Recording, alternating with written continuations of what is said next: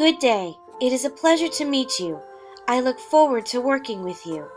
During our time together, I humbly request you be weary of the language and content of your letter. It is of grave importance if you do not wish for younger readers to read its contents.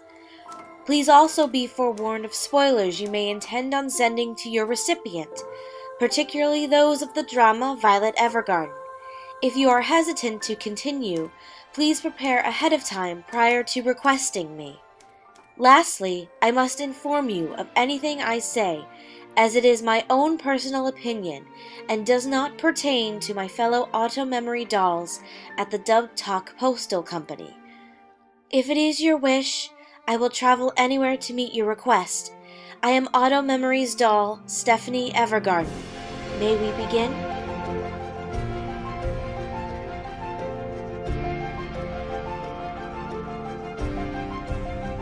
Hello, fellow citizens.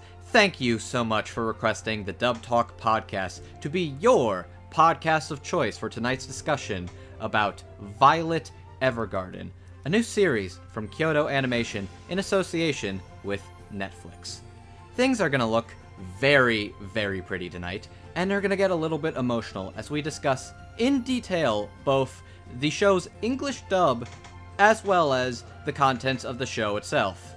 Joining me tonight, I am leading the company as we are joined by my fellow dolls who will be transcribing their feelings from paper to word of mouth. If it is your wish, we will go anywhere to meet your request. Auto Memories dolls. I'm on duel. Hello, I have a new typewriter. It's very nice. Auto Memory doll. Lilac. Pleasure to meet you, sir. And Auto Memory doll. Noah Clue. I'm just here to offer a hand tonight.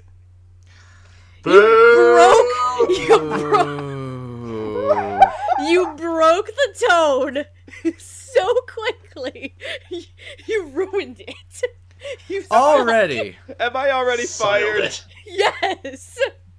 Why did you get hired again? Because we're he's really good. Look, he got hired for the same reason he got married. He's good with his fingers. Oh. Okay, all right now. Oh dear. That is getting Oh, cut. That's You editor person, cut that. Please cut that. That was a terrible joke.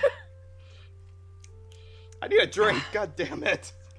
While you're getting that drink, Okay. I think while you're getting that drink, I think now's a good time to at least go into what Violet Evergarden is and explaining a, be- a brief synopsis of the show itself. It's a gardening show, right? God damn it. No. It's Go like get your anime homes drink. and. Go get your It- drink. Get your drink. Put your put your little binky in while the adults t- cover this, please. Shh, the adults are talking, Noah. Wow. The Great The Great War finally came to an end after four long years of conflict.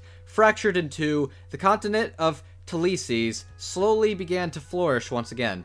Caught up in the bloodshed was Violet Evergarden, a young girl raised for the sole purpose of decimating enemy lines.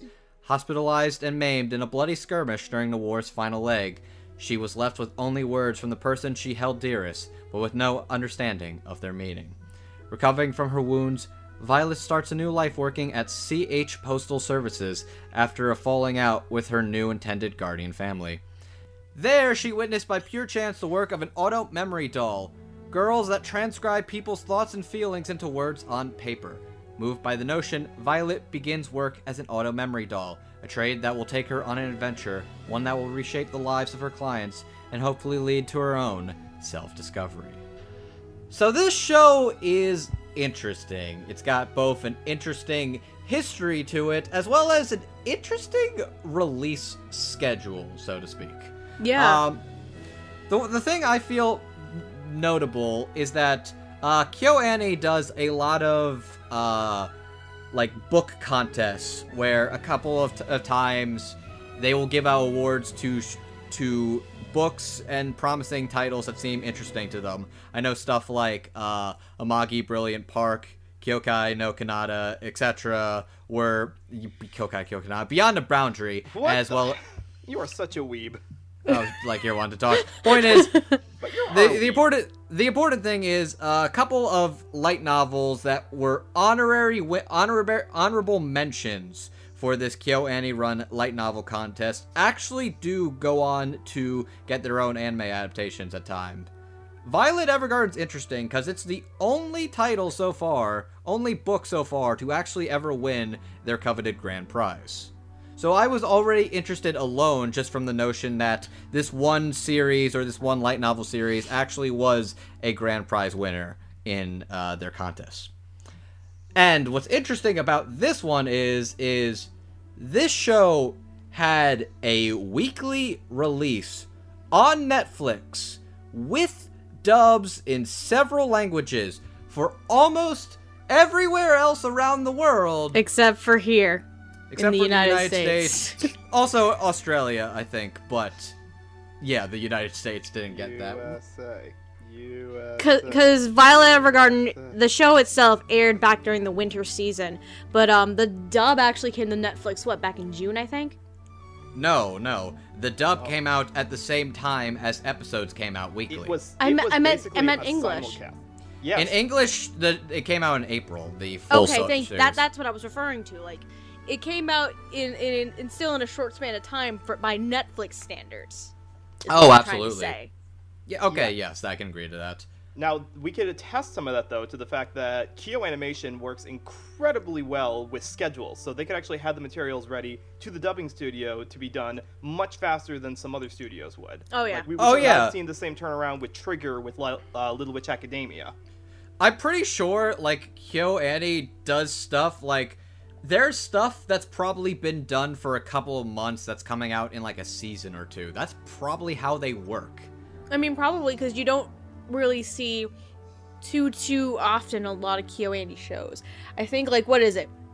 It's Violet Evergarden and Freeze currently airing this summer, so they, Their, their like- output has actually been a lot bigger in the Yeah. past year or two, and Really they've has. got a pretty decent schedule lined up. They're really making it big, and Mm-hmm. I'm prou- eh, proud of them for it. And their stuff still continues to look drop dead gorgeous. Oh my god. But we're not here to discuss the drop dead gorgeous look. We're here to discuss the audio.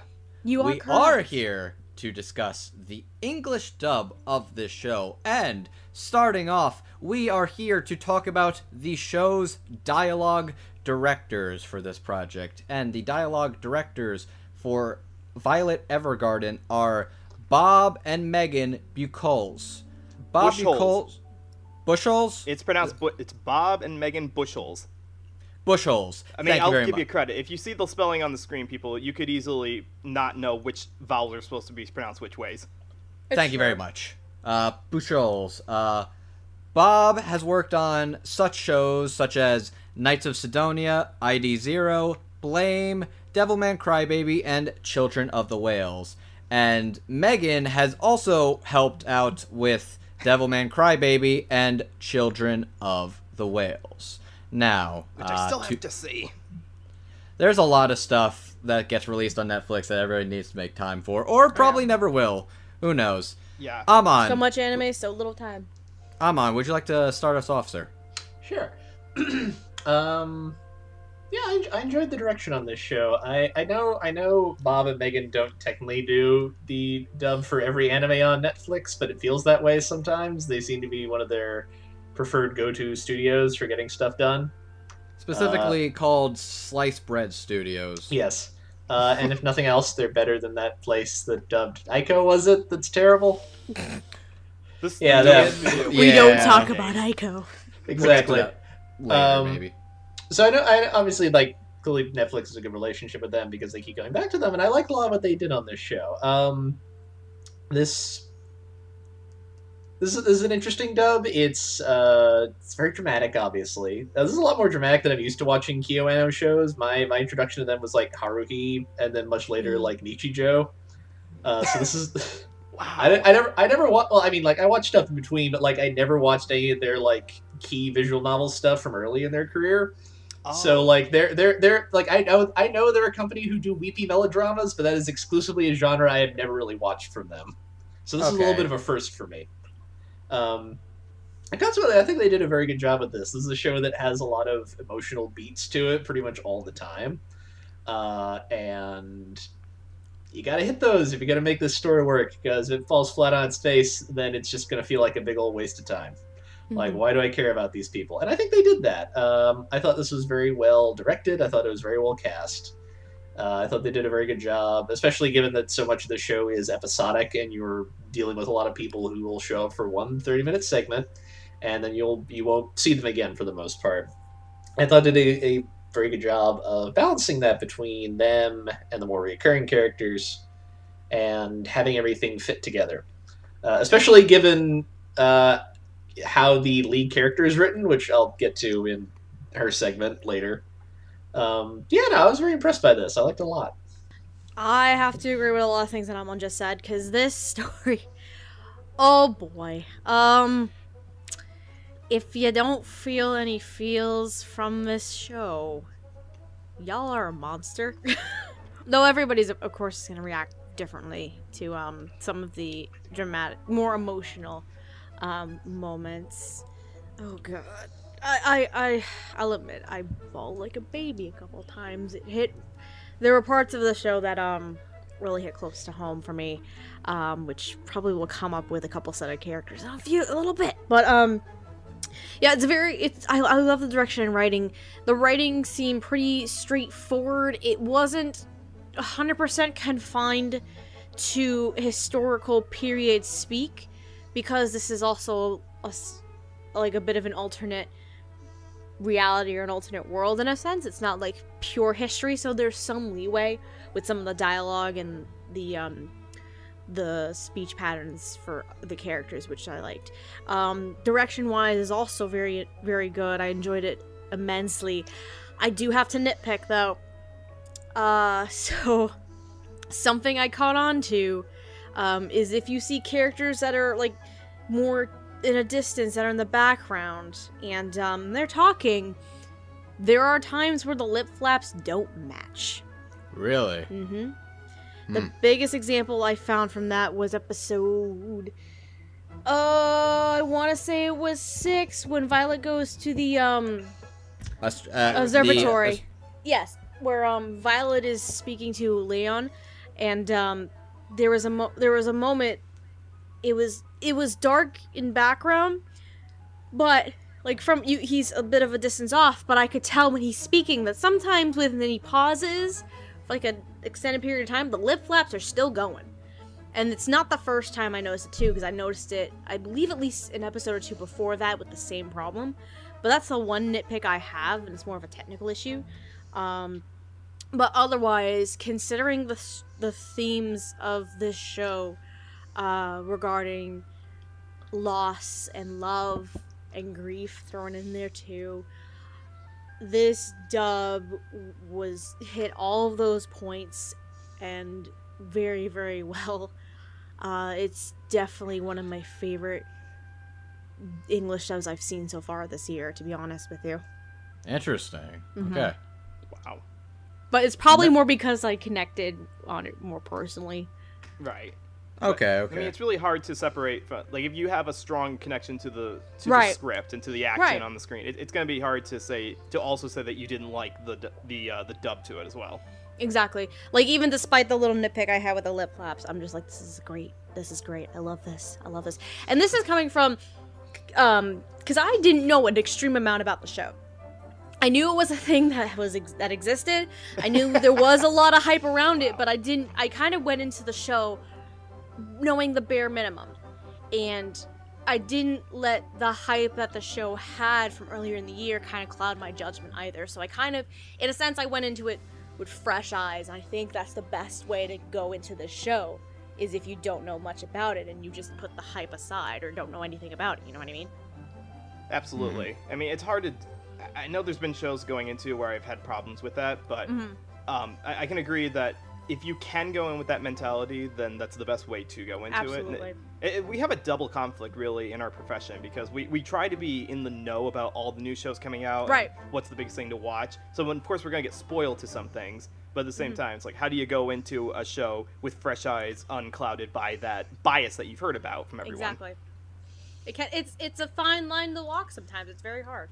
So this is uh, you mentioned before, Andrew, that this is adapted from a light novel series, and it is so obvious when you're listening to the show in dub that this was based on a novel because the dialogue is uh, long, prosy stuff about people contemplating their thoughts, um, long scenes of the camera kind of panning over a beautiful background while you hear the person talking in the background because we don't want to just uh, film someone talking all the time. That would be boring. And in adapting this for the English translation, I'd say that Bob and Megan, uh, they really got the writing on it. I didn't have any qualms with any of the writing portions of it. Uh, the different characters are personified by the way that they're told to speak in ways that differentiate their backgrounds and their characters like especially like how they relate to the war because everyone is tied together in this country by the war. Some people were affected badly by it. Some were pretty impartial to it and others are still recovering from it. So the writing uh, kind of helps to emulate that a lot. Um, we'll get to specific characters as we go along but yeah as far as like was good or bad writing? It was good. This was very good writing and i'm someone who really likes well written dialogue that doesn't come off as just being read off of a script Me so I- I- too.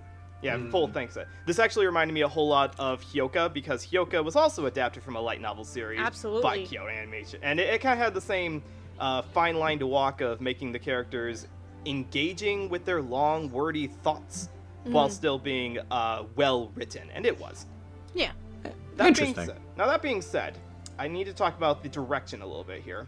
Um, this show looks like a film, and it sounds like a film. There is this serious, stalwart tone that the directors gave to all the actors throughout that makes this sound like a theatrical production, and like you could say uh, film, or you could even say like stage theatrical level. It is that level of seriousness episode to episode. And i like that. I, I- it makes it stand out a bit from the serialized shows that we usually get which this is still a serialized show but it, it feels very much like it was like lot like a long movie just broken up into 13 different broken points Mm. the the only thing i could complain about um, and this is a bias of mine is that I could sense the actors in the booth a lot of the times. Not for all the actors, but for a good chunk of them. I, I got the sense that I could feel actors speaking into a microphone. Um, Okay. I like yeah, I like when I can feel the act when I can't feel the actors and the dialogue just comes through naturally. Or, naturally is not the right word. No, um, when the dialogue comes through and I forget that this is a uh, constructed piece of media. I feel like I'm watching a documentary almost. I like that but I think that might just be the fact that I've seen I've seen a few anime in my time, like two or three or something like that, and I'm just I'm just familiar with uh, with the, the the the tone and the regular way that anime voice actors sound is my problem. Um, it didn't really take anything away from the overall performances. Like like I said, the writing was very good. The acting was theatrical throughout. It was just that one thing where every once in a while I just stopped to think, hmm, I, I can see the actor standing in a booth in front of a microphone with And it kind of and it kind of took you out of it the moments here and there. I'm guessing. I'll yeah, it took me out Okay. of this this. It's not a fantasy world, but this um this alternative history world and back into the modern world. Okay. So Okay. I think where I. Oh yeah. By the way, I think I forgot to introduce myself. My name is Andrew. By the way. We've been talking for almost a half hour, and you forgot to introduce yourself. Way to go! Andrew. it's just something that's job. left. Okay. No, that's it. We okay. We gotta start over again. No, No, we're Welcome not. to the Dub Talk podcast. Uh, God this is damn the it, You sit your. You, you stop that. You stop that. Sit down. All right. All right. So, uh, where I stand on the dub of this, I think, for the most part, there's a lot. There's a interesting ensemble cast. Like you've got mostly a, a small group of reoccurring characters, and the majority of them are one shots or one off characters. Mhm. And I feel a lot of like the majority of the main cast and a lot of the what like one-off characters, or at least the ones that stuck with me the most. I really, really liked their performances. I liked how they handled a lot of the range of emotions they were given, the the spontaneity of certain scenes and certain changes, as well as gradually building into these characters and Yep. making you get into it. I agree, a lot of that was really solid and really well done, and there's a lot of characters, performances that I really liked.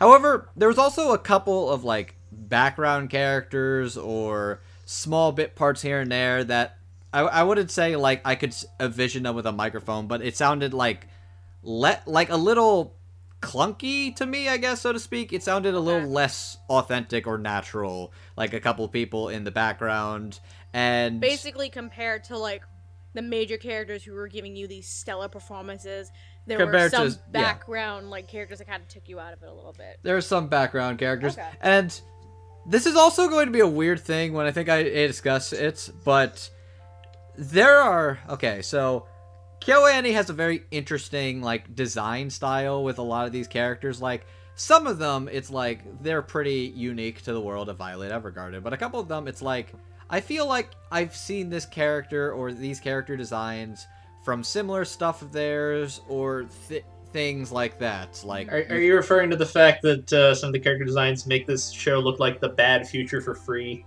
no.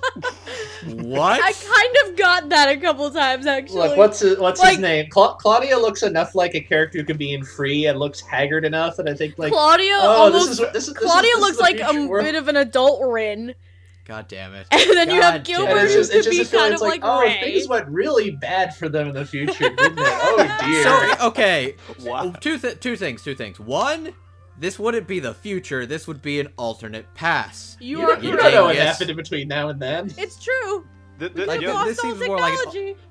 It seems like alternate universe. Uh, this is like, this is more like a what do you call it? Uh, a steampunk alternate u- universe past of the free universe. and what makes you like that. think? But What here's makes the thing. Here's the thing. Uh, the thing I was gonna say is there's a couple of characters where I feel like just looking at some of these designs and hearing some of the voices, it feels like there is a disconnect for at least one or two of them. There's one specifically I'll talk about later, but Mm. I it think I feels know which like one you're talking about too. it feels like there there's like one character where it's like they look too young and sound way too old. Maybe this character is actually Oh. supposed to sound this way, Okay. but something about their design just does not make me believe I would hear this voice out of this design. I so feel to like. I know exactly which character you're thinking of. Okay. But outside of that, and that was like a minor gripe, but I really do like a lot of the core performances, and a lot of the ones I, I wasn't too crazy about at first did eventually grow on me, mm-hmm. and some of them are just truly, truly stellar. Yeah.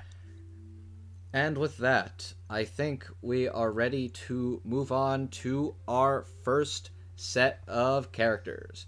Our first set of characters is I gotta. There's a lot. You know how this is a light novel because there's a lot of really weirdo, pseudo fake Japanese European names in here. Hey, I'll give them credit for at least one of for a blonde hair character that we're going to talk about. They did not name her Alice. That in itself is a minor miracle. okay. Thank God. But for now, we're gonna talk about Luculia Marlborough and Charlotte Abelfreya Drossel.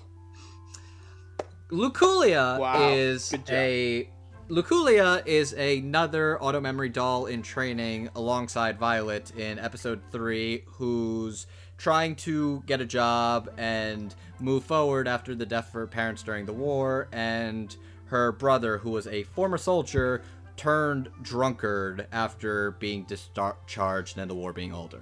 Uh, Charlotte Abelfreya Drossel, yes, we could say that name to show off, um, is a princess who is supposed to marry somebody from a former rival nation, and their marriage will be very significant to the unity and prosperity of them, but there's a contrast about what she wants and what people expect from her. So, playing the two of these characters uh, is playing the role of Luculia is Kira Buckland. Kira Buckland you'll have heard as such characters as Mary Saotome from Kakegurui, Mueta from Kuro Mukuro, Avery from Little Witch Academia, Sanakan from Blame, and Naoka Ueno from A Silent Voice. Playing the role of Charlotte is Stephanie Shea, who has played such characters as Cyborg 003 from Cyborg 009 versus Devilman, Lotte from Little Witch Academia, Scheherazade from the Magi series, Mackenzie Mack, aka Glitter Spade from Glitter Force Doki Doki, and Mikuru Asahina from the Melancholy of Haruhi Suzumiya. Supersize me. Oh god. Damn it. Little, little reference you. for all you Thank old Hero Crispin. Otaku. Amon, would you like to uh, tell the people what you thought of Kira and Stephanie as Luculia and Charlotte? Sure. Uh, this will be fun because I watched both of these episodes like two weeks ago. Oh. Uh, look, look, you guys binge shows. I start as early as possible. I binge Weird. shows. Yours 'cause I works a lot have- better. No, I binge shows because I don't have the fucking time. That's me.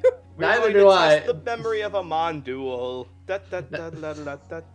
Anyways, so it's been a while, but my recollection is that I did enjoy both of these performances. Um, uh, let's see. I, I I liked Kira as Oh, Luculia. You just... Thank you, Luculia. Uh, I like Luculia. I, I thought Luculia was uh, fun in that first episode as kind of a little bit of a viewpoint character for us, the audience, kind of getting to know Violet. Um, I just like what she brought to the role. Like she she had this very nice, not normality, I guess, but she she seemed like a very like you know confident, typical person. Um, and I like the way that she played like you know who is you know who's this weird blonde lady who's like really talented but talks like a robot um and you know what's your deal uh and i was like i like the way she played Luculia, uh, her relationship with Violet. I like the way she played her relationship with her brother, who you know she cares about, but he's got a lot of issues, and should Just- probably stop getting into bar fights. War, war fucks you up. It- Oh yeah, no, There's- it's a pretty, sh- it's a, it's a very pretty show, which is partially about how war is really bad. You should probably not Yeah. do that. Yeah. um, you know, I, I, I liked this um, sense of like kind of strength, but also this vulnerability as somebody who has had to like kind of you know pull pull herself up and also kind of like try and bring her brother up as well after all the trauma he's endured. Um, and I, I really enjoyed her performance. I thought it was it was very it was very pleasant to listen to. It was really nice. Um, and my recollection is Stephanie Shea did a similarly nice job with Charlotte. Uh, she's got a different set of problems. She has to marry this dude from the kingdom of Flugel. The I'm fact glad you you- remember that name. I forgot the flugel part. I like how you're you're, you're saying I have trouble recom- re- uh, I, I, recollecting that's a because lot of, of that's because I'm looking at the Violet Violet Evergarden wiki to remember who these people are. he came prepared, ladies and gentlemen. This is Damn this, it, this, this is what you Amon, do. stop ruining the illusion. No, I will ruin whatever illusion I want to. I do what I want. to, to be honest, I don't blame you. It's important Anyway. stuff to remember. Also, sidebar, you did a very good job with your fake European names. Most of them sound authentic, and only a few of them sound funny. So, good job, good job, writer of the light novel. You, you did pretty well. You say as we're talking about a girl whose goddamn last name is a cigarette. Anyways, Drossel's a name for a for a thrush, I think. Luculia oh, Marlboro, yeah, never mind. Marlboro. Marlboro. Sorry, I that's you right. about Luculia. I d- the I'm majority I'm of our listeners are going to think cigarettes. I'm sure I'm sure Marlboro used to be a real name at one point. Anyways, but your You point see, I'm thinking Marlboro as this town in Massachusetts right now. Yeah, that's true. It's true for Amon and I. Now, now, right. now that I've completely derailed the conversation, I enjoyed Stephanie as Charlotte, who uh, I, I liked the sort of sense of like innocence, but also frustration as somebody who doesn't want to do this, but sort of recognizes why it's important, and has to spend a lot of time kind of struggling with that decision of like, I don't want to do this. I don't like how my life is changing. Um, and I, you know, I thought she did a she did a nice like you know young girl voice for the character, um, which obviously you know Stephanie Shea is generally good at. Uh, that's why I cast her in roles like this. Um, what else? I, I, I like the bit she had with like her her tutor, her nanny, Alberta. Alberta. Yeah, just uh, just um, just th- th- those kind of scenes, I thought they were very well done. Coming back to like how a lot of this sounds like a dramatic film. Uh, I thought that this is one of those examples of how well uh, the like director and cast were able to sort of nail the dramatic aspects of selling all the emotional content that's in this uh, series. A lot of which often gets like introduced, developed, and concluded in a fairly short amount of time. So I was, I was impressed by that as well. Yeah, these were these were both very good performances in my book. All right, uh, Steph, uh, what do you think of Charlotte Ooh. and Luculia? Um, I didn't actually write any notes for these two because I found out we were talking about them after I watched these episodes. um, but what I can say, uh, in terms of Kira as Luculia, uh, first of all, she has a cool fucking name. Uh, no, that's not what I want to say. um, this is one of the more mature sounding roles I've heard Kira perform with, because I'm. I'm used to her being with voicing characters that have a lot more spunk and energy to them. Bratty tsunderes. Basically, yes. Uh, the prime one in my head that I'm thinking of as an example is um.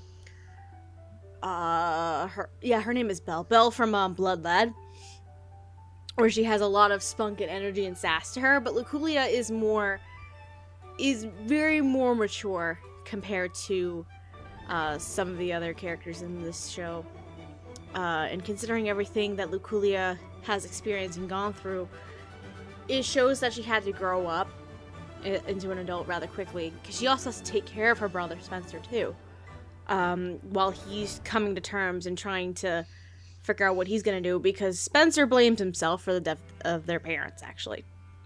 So she's taking the necessary steps forward to move to move forward with her life and achieve new goals all the while taking care of her Spencer and that story actually was really really was really good and I loved Kira's performance in it.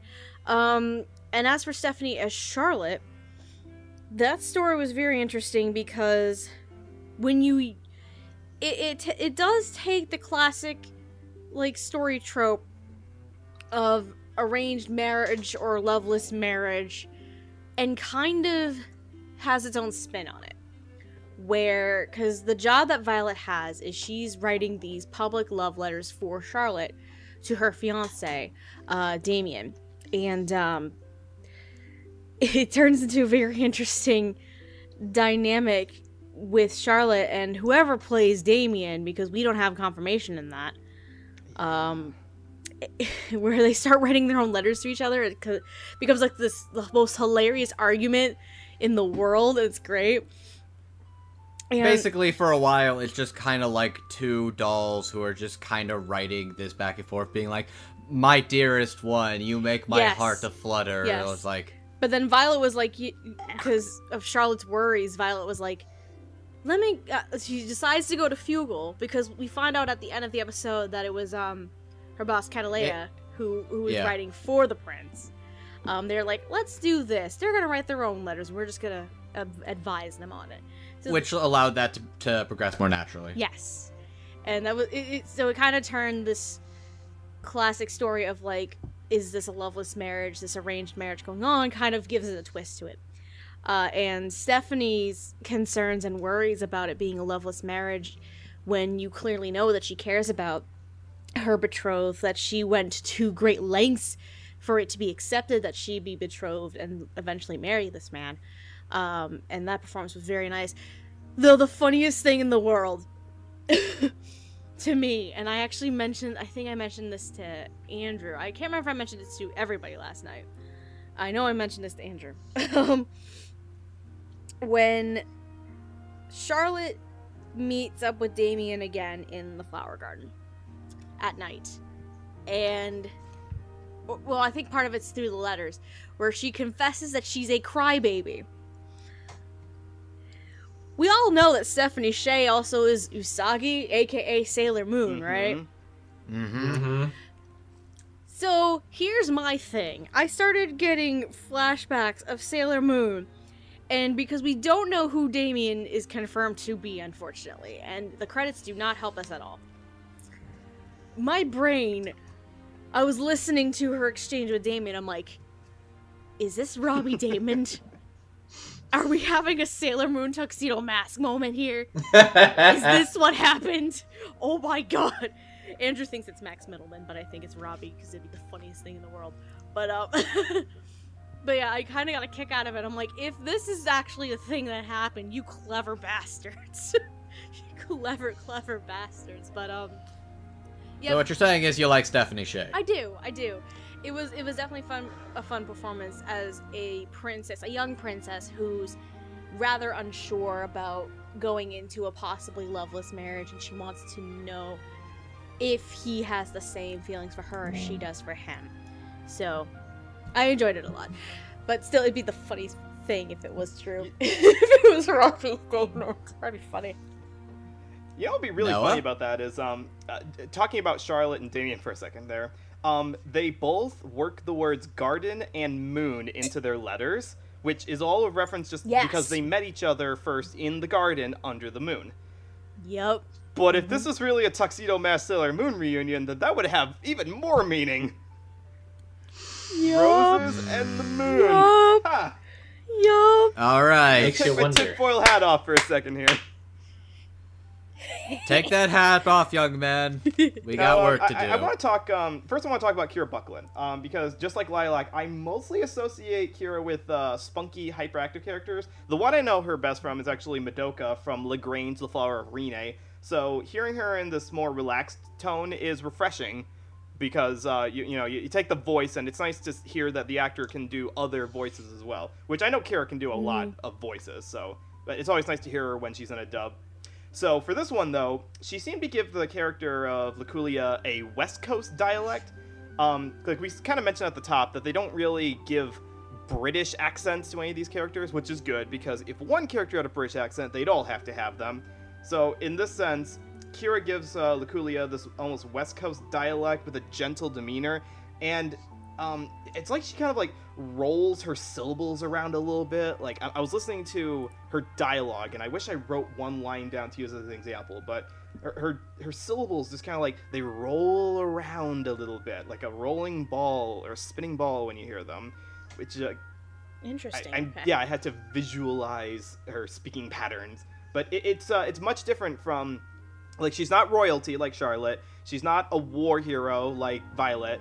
So you know she's a you know, a more country voice to her with that you know like I said more West Coast dialect, and that uh, helped differentiate her from all the other characters. And she does not lose that when she gets more up in arms about uh, her brother's personality or in being flabbergasted by Violet's uh, personality. Like there's uh, a scene where both Violet and Luculia have to ghostwrite for each other, and it's in that moment that we get some of Kira's uh, acting to personify.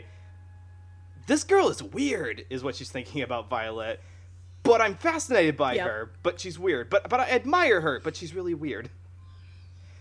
So and I, I kind of wish that Yeah. Kira had been in more episodes. That Luculia had been in more episodes because she's she would she's a very um like she's a good exemplar of what I think normal people you can't see it but I'm doing air quotes here normal people in this world are like. Um, What you're saying is she's basically interesting because she's an outsider looking in at this almost strange, fictitious person that is no, Violet. no, I'm not because all the characters view Violet with a bit of um, absurdity. Like they're looking at her like she's a bit of a, of a marvel, especially when she takes the gloves off. But what I like about Kira, and I'm going to use this to, or what I like about Luculia, and I'm going to use this transition into Charlotte, is that every episode is designed to build the world, is to help us understand the rules, the setup, the customs, the mentality of this country that we're in. So uh, Luculia kind of exists to show how people become auto memory dolls, the demand for them, and kind of like why someone would get into that because they're they're somewhere between a secretary and a transcriber in terms of job positions. So that being said, Charlotte is the episode is the entire episode is meant to show us how the politics of this world work. Because we knew going into it that it was a monarchy they still use kings and queens.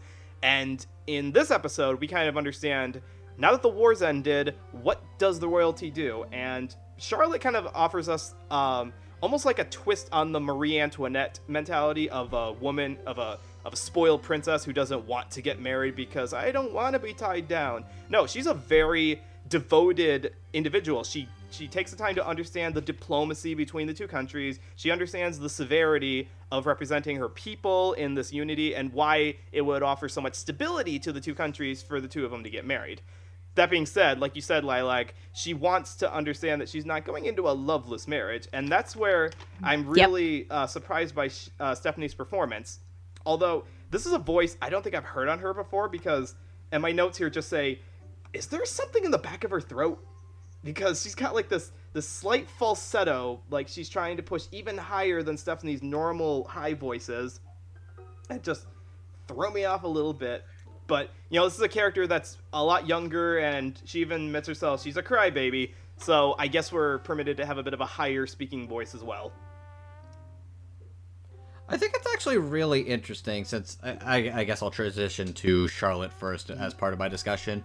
I find it interesting because it's like I think she does sound like a lower tone than you usually expect for Stephanie playing this kind of character. It seems like a little bit sassier and I guess sometimes a little more uh, done with people's shit, or she she just kind of wants to sleep her days in every now and then, and she doesn't want to deal with the princessy stuff.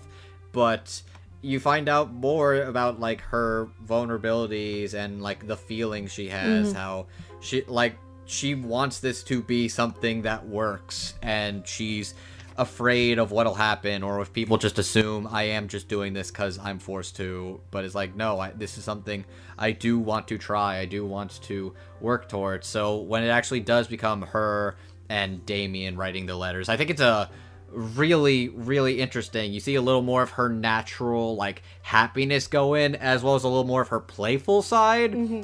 also her competitive side too See, you're talking about the thing in the garden that's funny. No, one of the parts that I thought was amazing was where they're talking about it's like I like he's they're being honest. I am a bit selfish. Sometimes I may not always be with you. Sometimes I may wish to go out in the fe- field and go hunting, and I know that is not a lady's thing. And it's like, what makes you think that I wouldn't want to go oh hunting? It's, it's like, like, don't underestimate be, me. Don't underestimate me. I'd be all going for hunting. Hell, I could even be a better shot than you. And one of the things is because this is like basically the tabloids is just like rich butler people being like a decree from the princess. And you see everybody reading that and reading the newspapers. Everybody's getting into that part. They're like ooh this is getting juicy. Oh it's becoming damn. like it's like becoming like a, like a reality show in a sense. It, it basically is a reality show in a sense and that's what's really interesting. It's a lot sassier and a lot like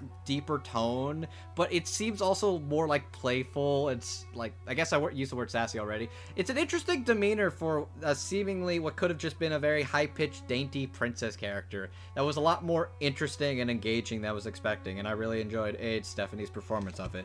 Kira, I thought, also did a really good job as Luculia. Like, she usually does play, like, a little, like, I guess, like tsundere, tsundere or a little more like arrogant characters, but she can do really like sweet, kind people too. And I think this is a really good one. And you see both like her friendliness, her her drive to try and get better, as well as some of her inner turmoil with the stuff she's dealing with her brother and trying to move forward with that. I think Kira does a really good job at making that sound conventional, and I think she is pretty good. She shows up like two more times in the show, but she she's one of the ones that actually does get to come back again. Most everybody else is a one and done, save for like one scene at episode nine. Though, I, I, I think we're good with this group of characters, correct? Yeah, this this is uh, they're good standalone yeah. characters, and I think it's uh, I've heard a lot of people say that they actually like the standalone characters more than they like the more like the more central casts the more narrative story stuff. I've also so. heard that. I and I can see why. So let's, see so why. let's not focus mm. on the the narrative people. Let, let's talk about more uh, standalone characters. Can we do that? Yay! We can, and we'll talk about probably some of the more interesting ones to me, in my honest to now, God. When you say opinion. interesting, do you mean heartbreaking? Oh God. Oh, you fucking read between the lines, people. All right. Uh, for okay, so we're gonna talk about two characters. We're gonna talk about uh, Oscar Webster oh and Anne Magnolia. Oscar is a critically renowned playwright who Violet goes to help him write uh, his first ever uh, children's play when he's in a bit of a rut. And Anne Magnolia is a little girl whose mother sends for Violet to come help her out for an entire week and help her mother write letters while her mother is a little bit sickly in bed. And I could also briefly mention uh, the mother is played by Wendy Lee. Uh, but playing uh, Oscar and Anne, uh, playing Oscar is Joe Ochman, who plays such characters as Endurph from Godzilla City on the Edge of Battle, Paul Hanbridge from Little Witch Academia, Hasaguchi from Ajin, and the Azure King from Bungo Stray Dogs. Playing the role of Anne is Cassandra Lee Morris. Cassandra Lee Morris has played such characters as Neri from Children of the Whales, Alice from ID Zero, Annabelle Cream from Little Witch Academia, and Sarah Red Saber, aka Nero from Fate Extra Last Encore. So, Amon, what did you think of these two characters? Hmm. Readers, I hope you have tissues handy. It's gonna it's gonna get sad. Oh yeah. Real sad. Oh God. No, these were two very good performances, I thought. Um uh the So yeah, uh, so both both these episodes are huge bummers. What are you talking about? They're, they I want to answer you literally, but I know I know that I know you know. You know. He's just We being a know. smartass. We all know. Um, but yeah, I thought these are both these are both great. Um, uh, I re- I really enjoyed Joe as um, Oscar. Uh, he just he did s- he did such a good job, especially at the beginning of presenting this guy as somebody who is just so tired, and if nothing has gone right, and he is just tired. He doesn't have the energy to deal with it anymore. I'm gonna hire this lady to type out my manuscript because I don't have the energy to do anything except lie down and drink heavily. Um, and he, I, I, I thought he just brought that quality to it so well of um, just how like set his depression was at the start of that episode. Um, and then also like being able to, you know, when he's flashing back to happier times, being able to uh, sell that aspect of it and just how much he, you know, uh, misses his family, who's no longer around anymore. Um, it was a really it was a really good performance and i, th- I especially think this this episode like needed that. Like i feel like if you had not cast somebody as oscar who could pull off the emotional range the episode requires the whole thing would have just fallen flat on itself and it wouldn't have been nearly as good. Um and i've sort of similar thoughts on uh, cassandra playing uh, anne um, which you know she she doesn't have quite the same range just because you know her character is a lot younger. It's a lot more of like, you know, uh, there, there's there's a giant doll outside, and then wondering like you know why can't I hear my mom more? Like, By the way, Mhm. uh, little thing. I like that her being a young child when she hears about a doll coming. she's one of the few people who makes the not unrealistic assumption that this is a real life doll. Yep. no, I I, I, I also found that very not- amusing. Even after the Uh, show's done, I'm not entirely convinced she's not. Even then, uh, why are the the fact that they're called dolls is strange to me. Just because when I heard that, I assumed they she was like a lady robot when the show was first described to me. Yeah, I feel, I, I, I feel I feel like this is one of these things that's like in the light novels and it never made it the adaptation. Like, like it's a holdover for like dictation machines or something like that. Like they, they used to be mechanical, but now people do it. I don't know. Okay, please Um, continue. Anyways, um, yeah, no, I thought she she did she did such a wonderful job of playing like this sweet girl who you know just wants to see her mom who's been in bed a lot and you know mom's a little too sick to hang out with her. So i'm gonna play with violet and violet let's do stuff together. Because it's nice having like someone around the house who's not just like the maid who kind of wants me to like just stay out of trouble. Um, and then you know things get sad. Really sad. Heartbreakingly sad.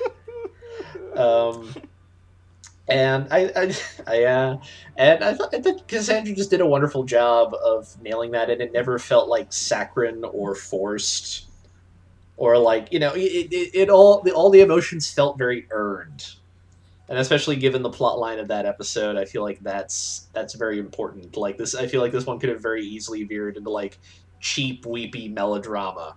And I was very impressed that it didn't on a writing level, and I think the acting very much backed that up and I think uh, Cassandra, as being more or less like the lead of that episode, I think was essential to that. Oh, definitely. Uh, yeah, I like the I like both these performances a lot.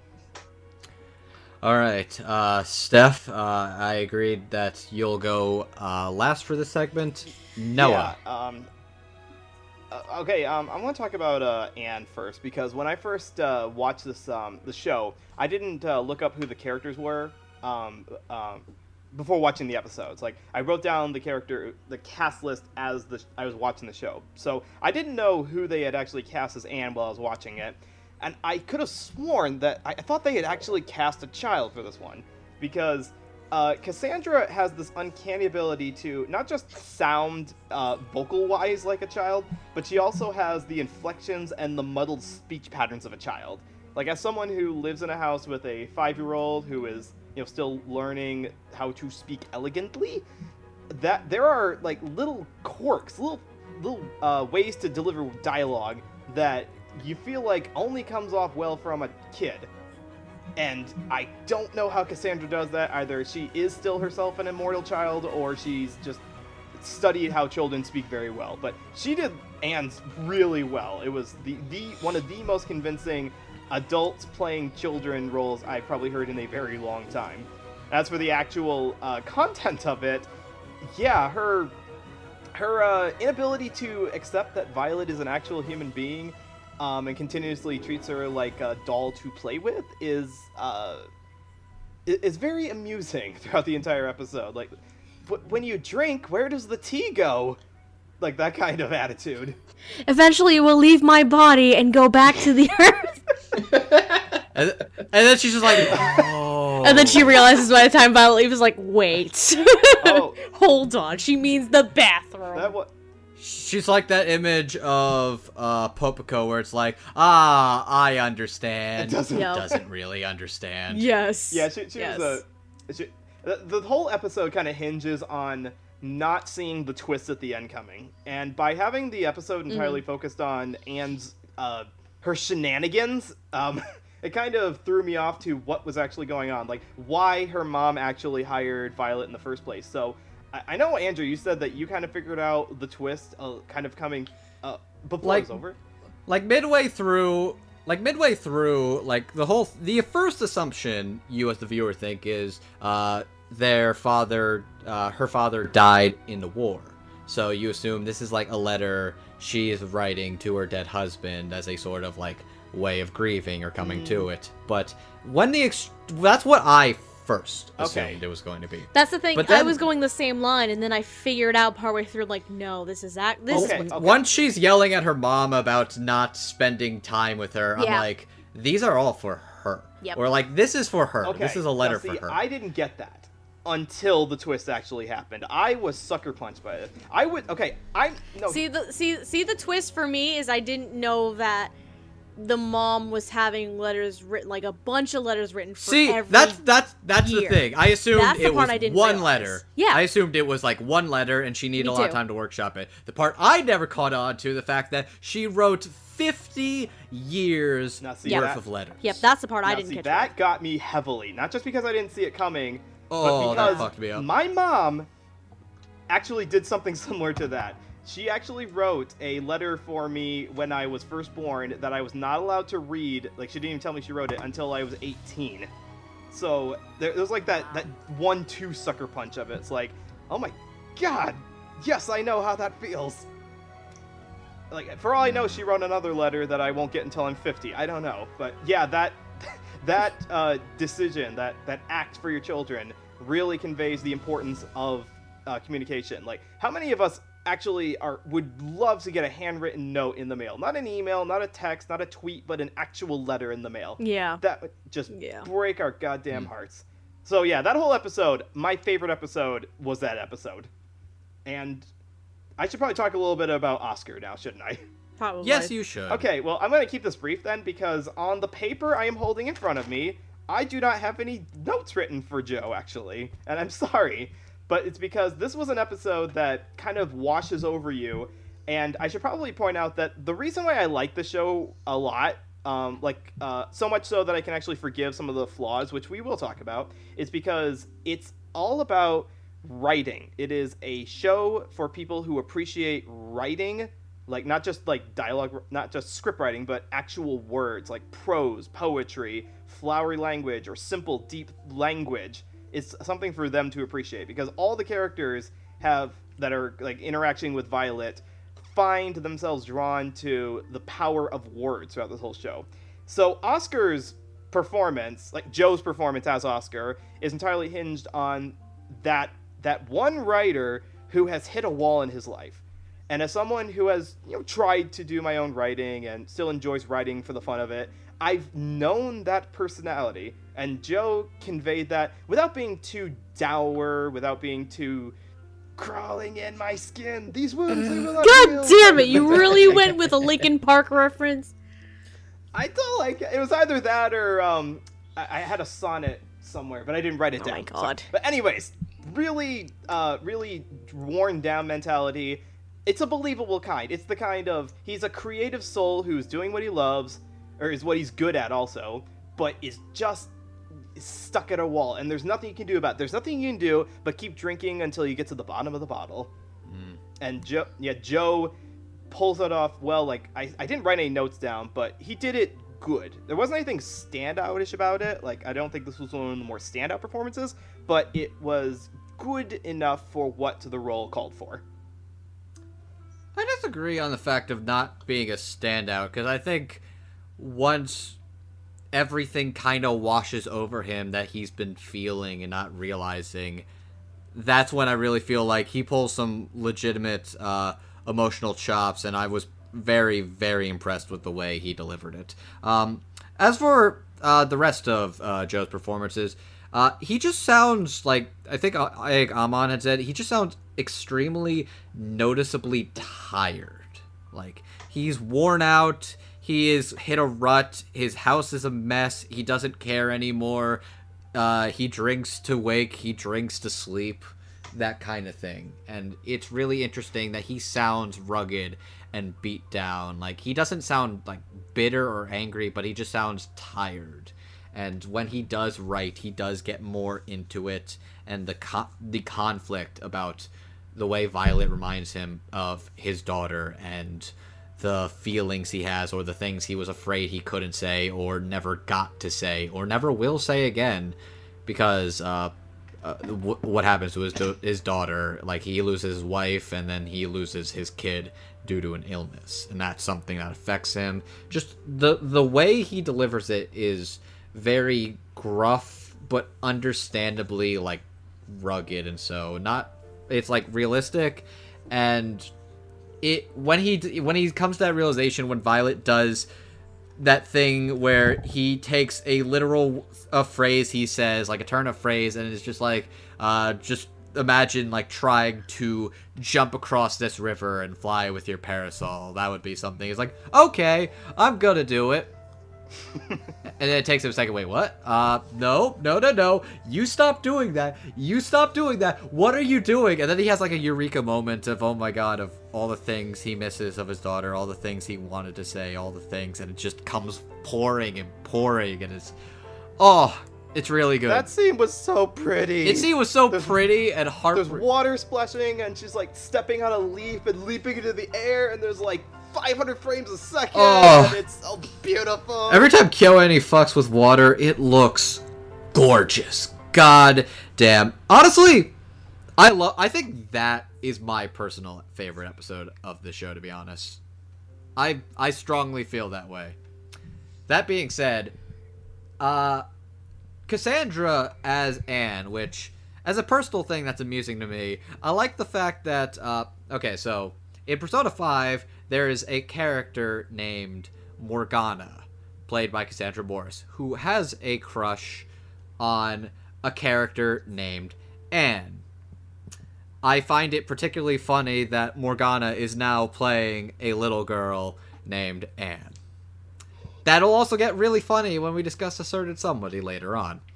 Now, I I I, I find it interesting that you mentioned that because usually when I hear Cassandra, like she plays, I think more like stoic or I guess gruffer girls, like something like a little quieter or a little gruffer, more tomboyish characters or just young boy characters in general.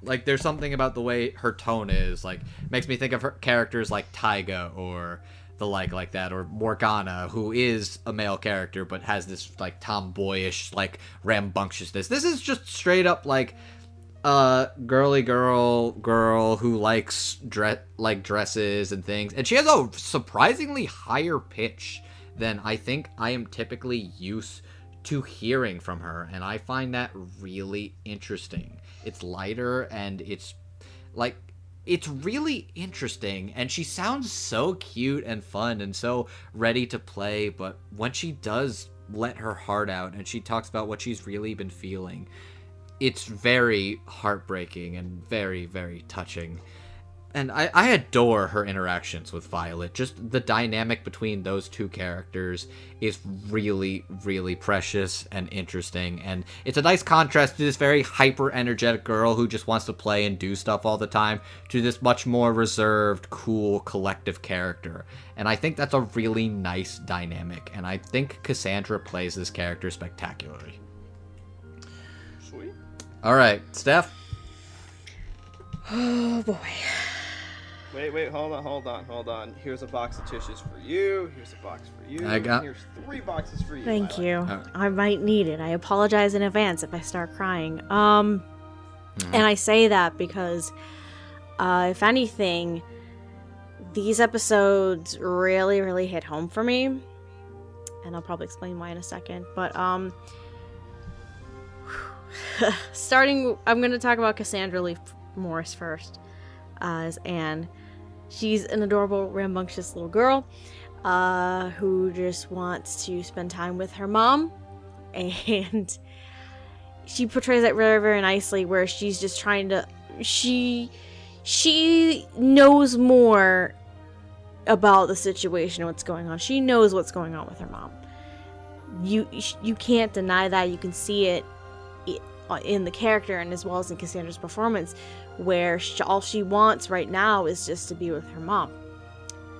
And um, she sees Violet as someone who's taking that time away from her, uh, and it's it's very very moving. Cassandra's performance, seeing this little girl uh, wanting to be with her mom, and then by the end we see her slowly like transitioning and growing up as these letters that her mom had written are being read. That's so sweet. ugh. It was really good. I I love the performance a lot. this is the hard part. Um so Joe as Oscar.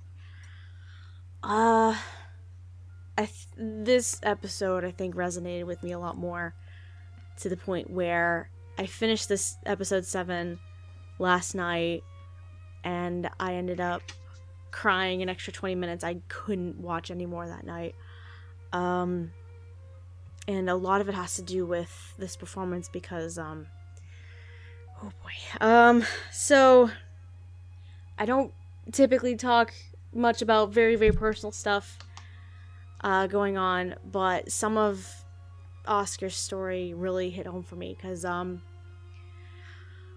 my grandfather uh he's 84 years old and uh he was diagnosed a year or two ago with dementia um, but he earlier this year or late last year, he um my mom went with him and my grandparents, my grandmother to the doctor and um found out that he had or he has, I should say, um stomach cancer.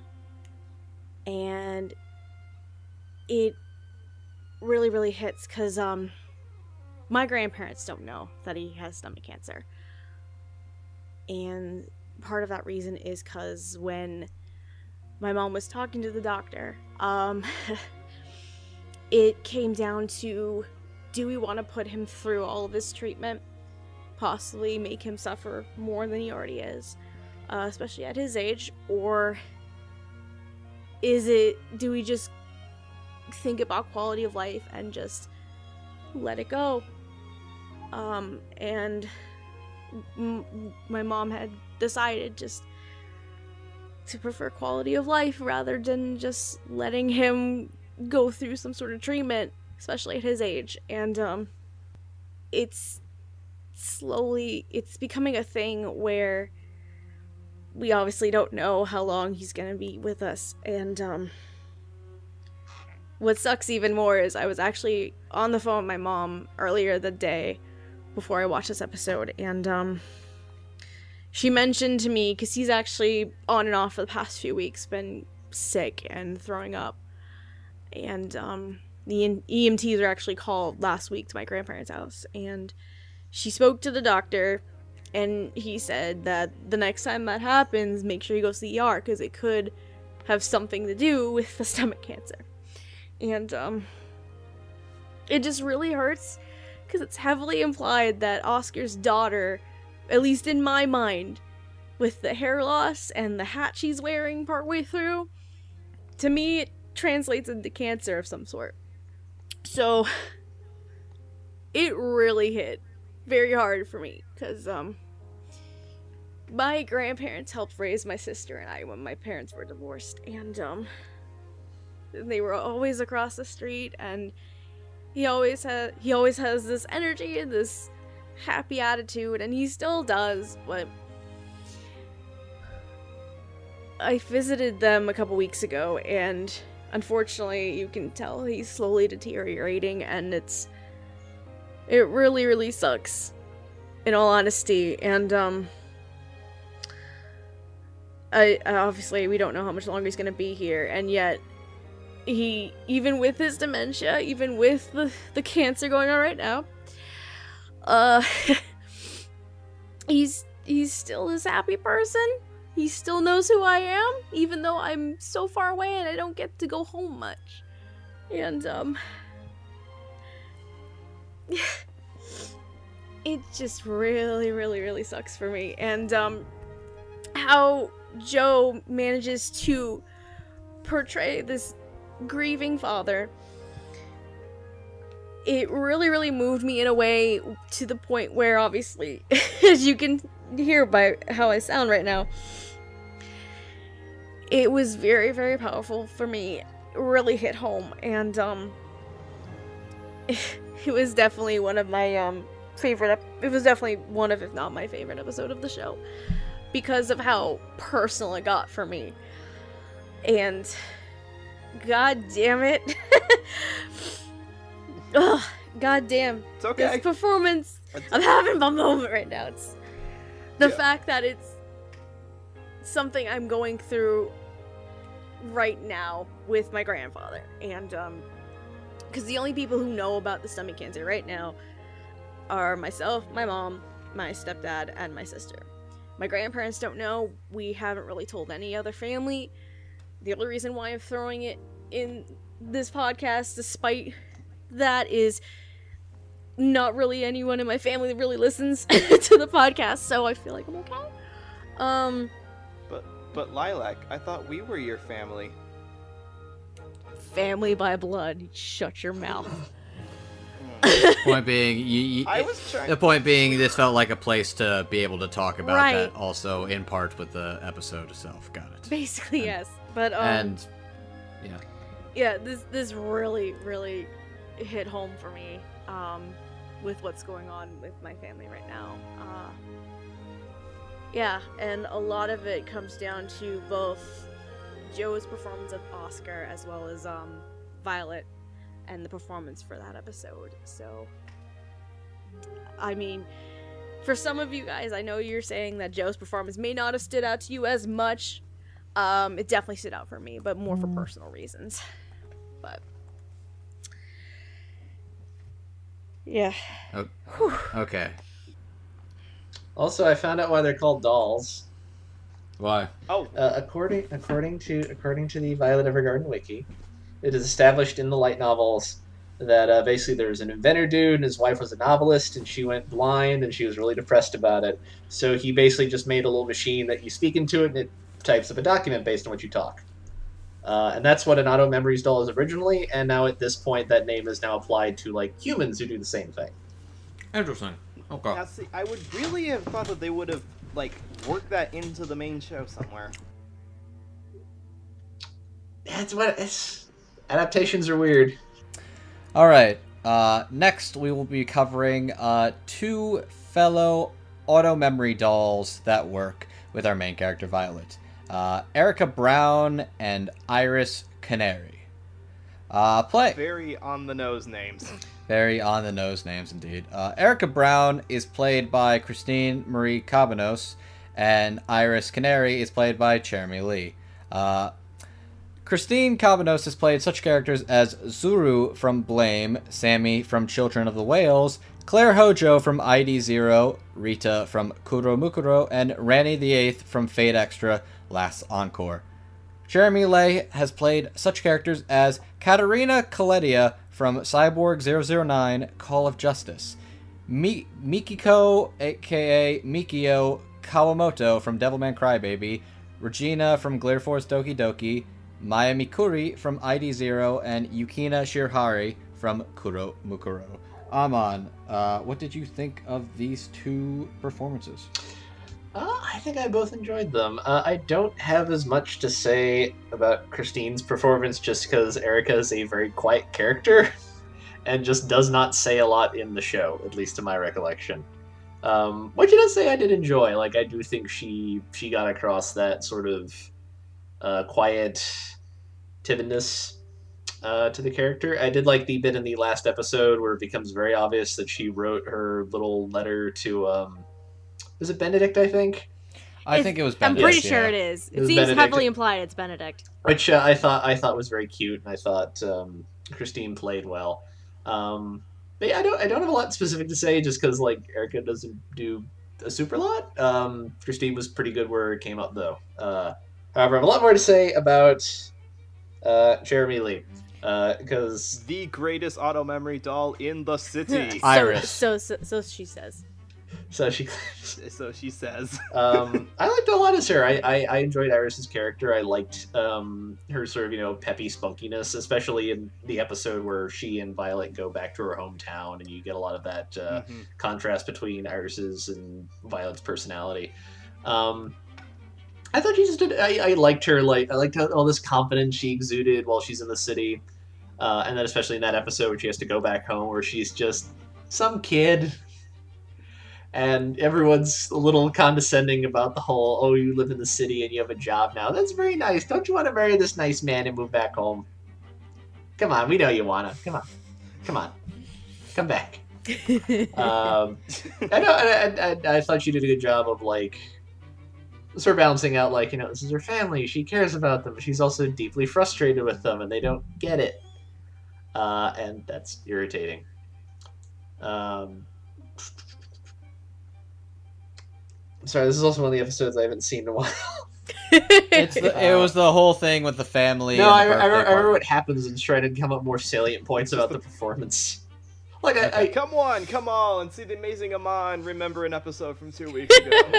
Five dollars a ticket. just my be God. sitting on a stool with sort of my, my, my fingers pressed against my forehead. it's like, There was What a fight during a barbecue. about some guy that she didn't want invited to the party. Um, who Precisely. apparently who was who was almost he was almost named Amon as well. His name was Amon. Oh you my know how it God. is. It's like Amon, you're in the show. Yeah, there's another one.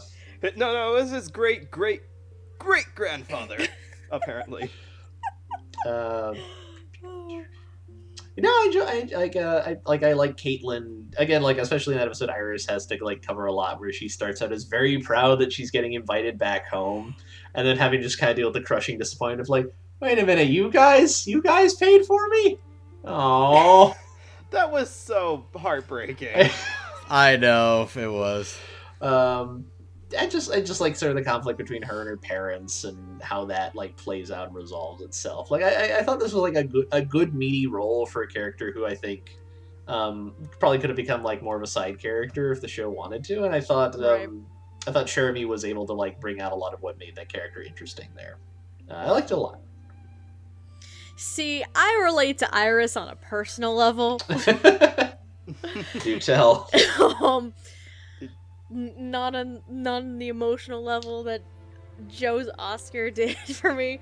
Uh, so if nobody knew this fact about me, I'm from the middle of nowhere in Maine. Ooh. And Iris is a god goddamn country bumpkin. like so what Welcome to bumfuck nowhere. exactly.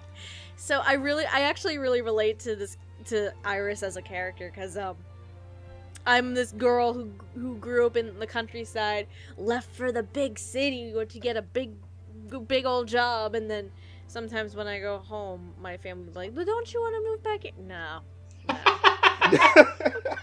I don't want to move back home. I, What I, I can just about?" imagine you like like like so so politely being like, "Oh, that's sweet. You think I want to move away from the city?" No. No, I'd rather not.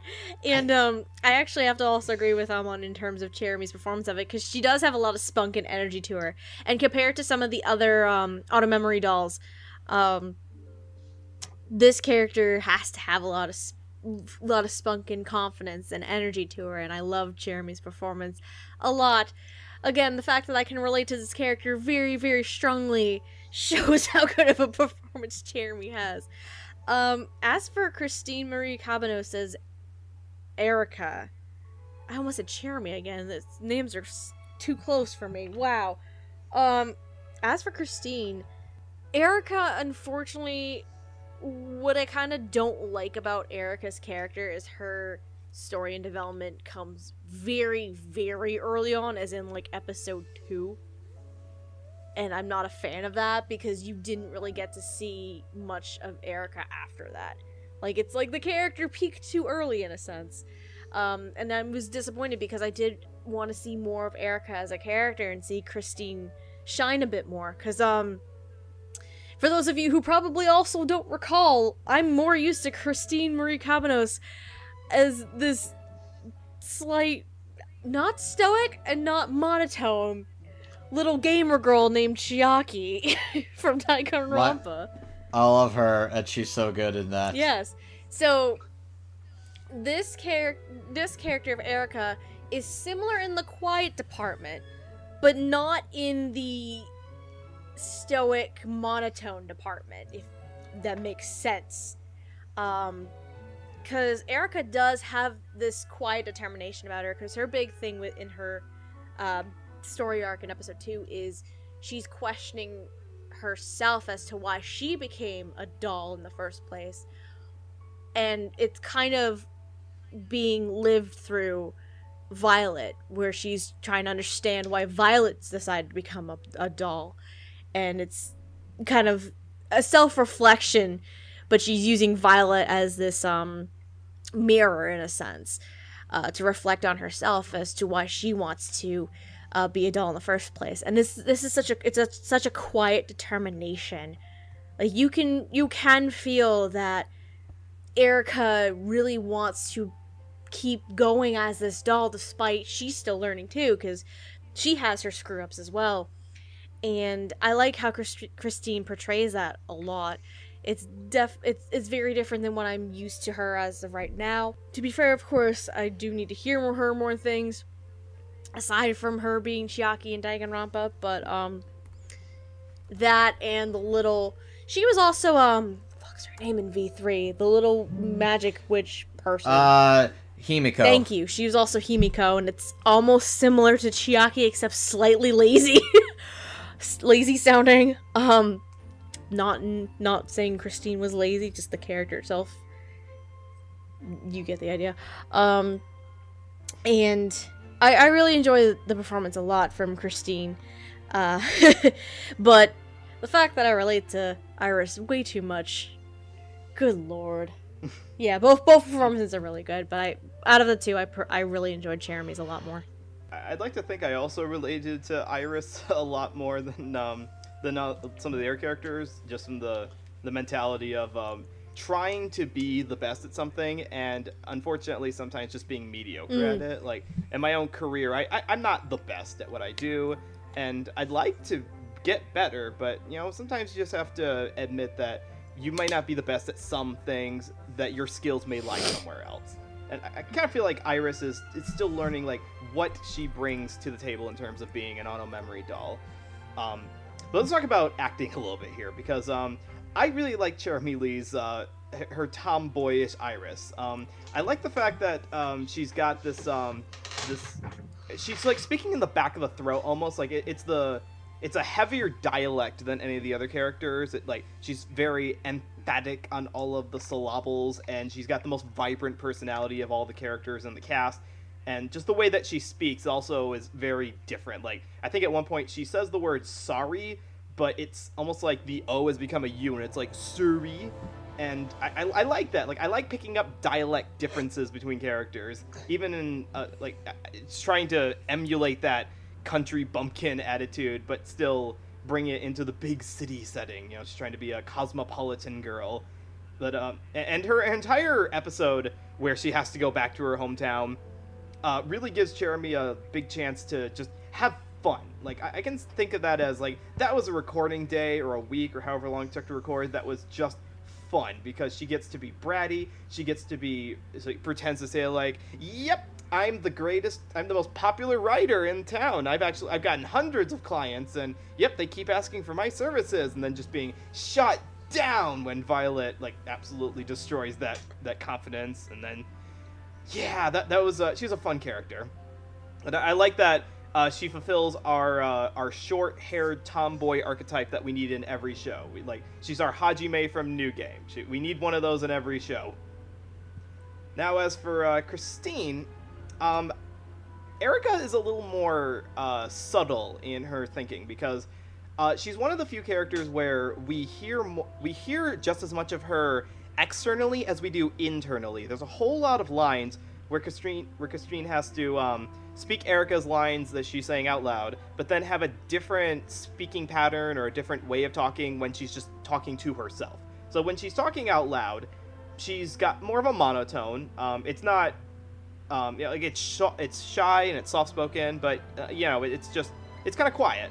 But then you hear her inside, and then she's like she's much more expressive, and you hear a lot more of her doubts about Violet's writing styles or about her um, the level of confidence that she wished she had, and that like all of her thoughts that she can't quite say out loud. And I like that Christine was able to exemplify both halves of that personality. That's kind of a hard thing to do to have the exact same character speak in two different ways. That'd be like, you know, if you had a character who had a split personality and you had to portray both halves of that personality.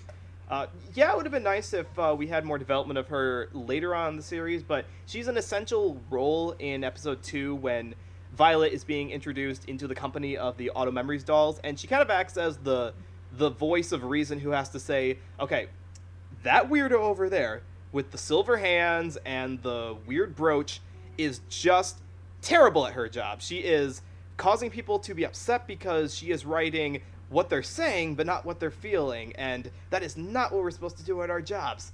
So, props on Christine for portraying that essential role in this entire like uh, in that episode. Because like i said earlier all of these episodes serve to world build the entire country that we're in. And so uh, their role was to kind of introduce us to what auto memories dolls really are. Because we don't get any of that in episode one. It's only in episode two where we find out what it is why it's important and why violet would even want to be one. Mm-hmm. All right. So, as for my thoughts, uh, first I'll talk about uh, Cherami as Iris because I really like uh, to hear Cherami play very spunky, fun, like speak their mind kind of characters, and I really enjoy her doing a lot of that. It she's very spunky, interesting. She'll talk shit and she tries to act like she is the hottest, best at this job, but she's actually really kind of bad at it and that's something that bugs her a lot. So when she does actually think she's got a real she's got a real chance with this person, uh, it's just her family being like, "Hey, you want to get married?" She's genuinely hurt and upset, and like the emotional embarrassment of like running into an old crush of hers that did not reciprocate her feelings, and like the letter she has to make to her family. She's another character that's really great to blend with Violet because she is loud, aggressive, emotional, and very contradicting, and Violet is just very straight laced and very blunt. And it's a really good combination seeing those two interact in that episode. But I really like her as this spunky Spitfire braggart character, but she's also kind of like sweet and insecure, and Jeremy just does a great job selling her.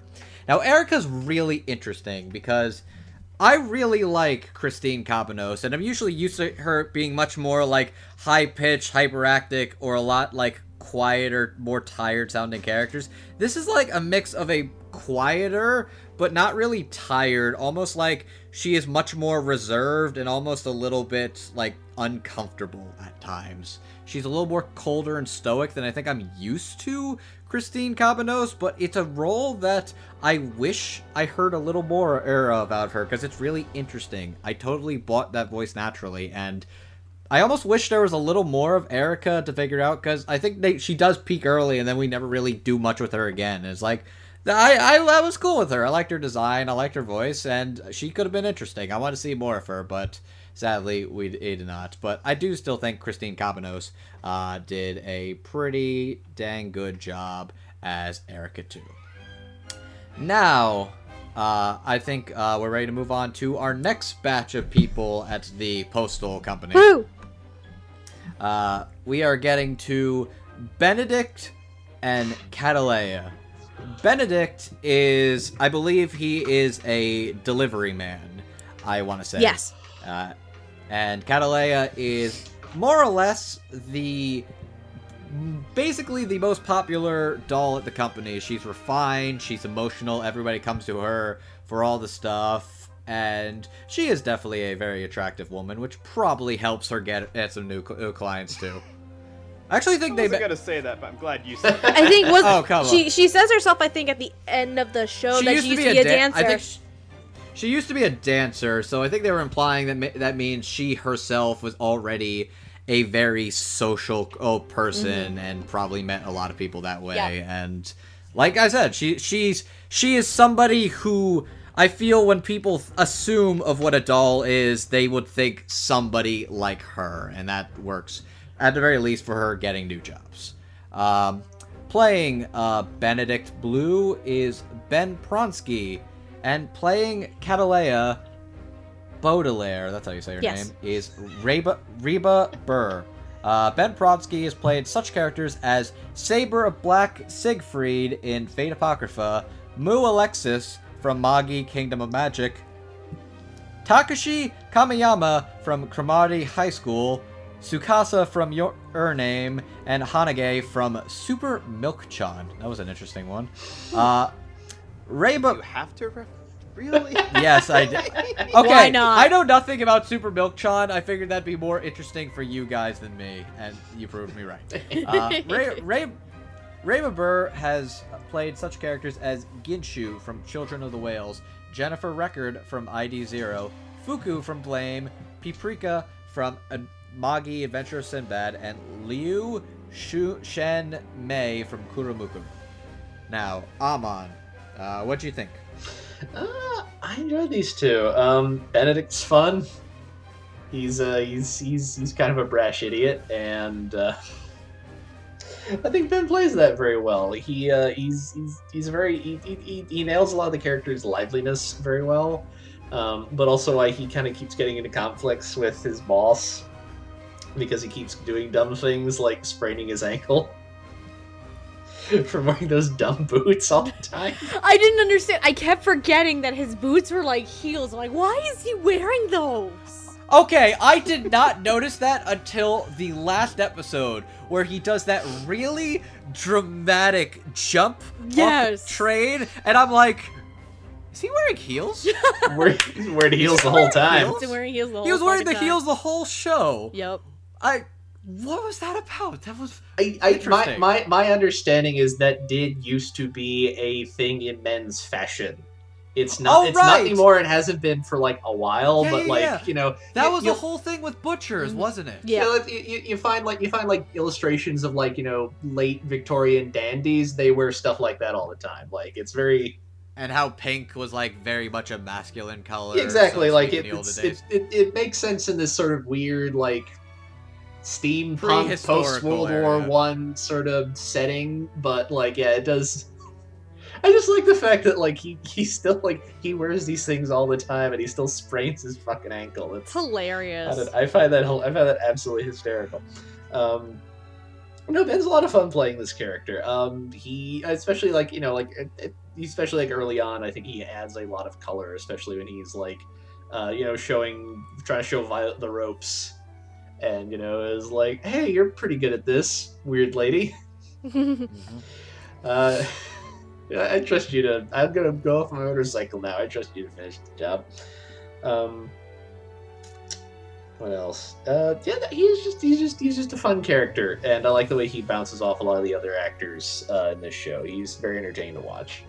Uh, and I, I love the same thing with um uh, Re- Reba playing uh, Cattleya. Yes. how did you say? Cattleya. Cattleya. Cattleya. Uh, playing Cattleya, who I think falls falls very much in the same category. Like you know, she's also very like she's very you know dignified and refined, but I also like that she she takes her job very seriously. Um, and also clearly has a lot of issues with how Claudia is running things occasionally. Um, and I thought Reba kind of, sort of- I thought she brought that out very well as somebody who like has a lot of class about her, uh, but she's not just sort of this you know passive pretty lady. She's like, you know, Claudia, this might be a really stupid idea you've come come up with. You might want to consider doing anything not this boneheaded. Have you tried that? It's like, have you tried Um, this? Have you, have you tried not being a complete moron? Uh, which I liked a lot. I thought I thought that I thought she she brought out that edge of the character very well of somebody who like, you know, she she's popular but she's also like smart and competent. Um, yeah, no, I, I, I enjoy these characters. I, I feel like they didn't show up enough, which I know isn't really true. I just I would have enjoyed seeing them a little more often. They're both they both like They're kind of like the they're kind of the bookend characters and the fact that we see them at the beginning of most of the episodes before we go off on our like adventure of the day. Mm. Kind of, sort yeah. yeah shenanigans. exactly. Mhm. Um, so there was fun when they're on screen. I just I, I uh, I almost wish like they had also gotten their own like focus episodes, like I know some of the other side characters did. Uh, those would have been interesting, I think. Um, yeah, I enjoyed both these performances a lot. Okay. Um both of these actors I don't know much about. I think the last time I heard Ben Pronsky was actually in Your Name, if I remember right. Ladies and gentlemen, as a reminder he was, yes. Ladies and gentlemen, as a reminder when it comes to dubs that involve LA voice actors, my repertoire and knowledge of LA voice actors is very, very tiny. Uh, compared to someone like, oh, I don't know, Jet. like, he's better at that side than me. Um, but. And then Reba, I've never heard of this woman in my life. Um, so Ben Pronsky is a very interesting choice here as Benedict, because, um,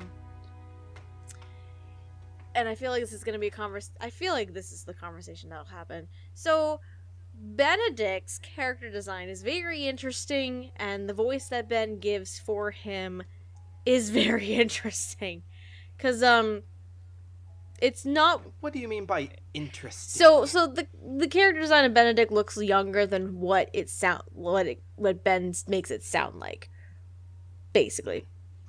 But I can ap- I Yeah. can appreciate that decision because from what I can gather, Ben is not a little boy.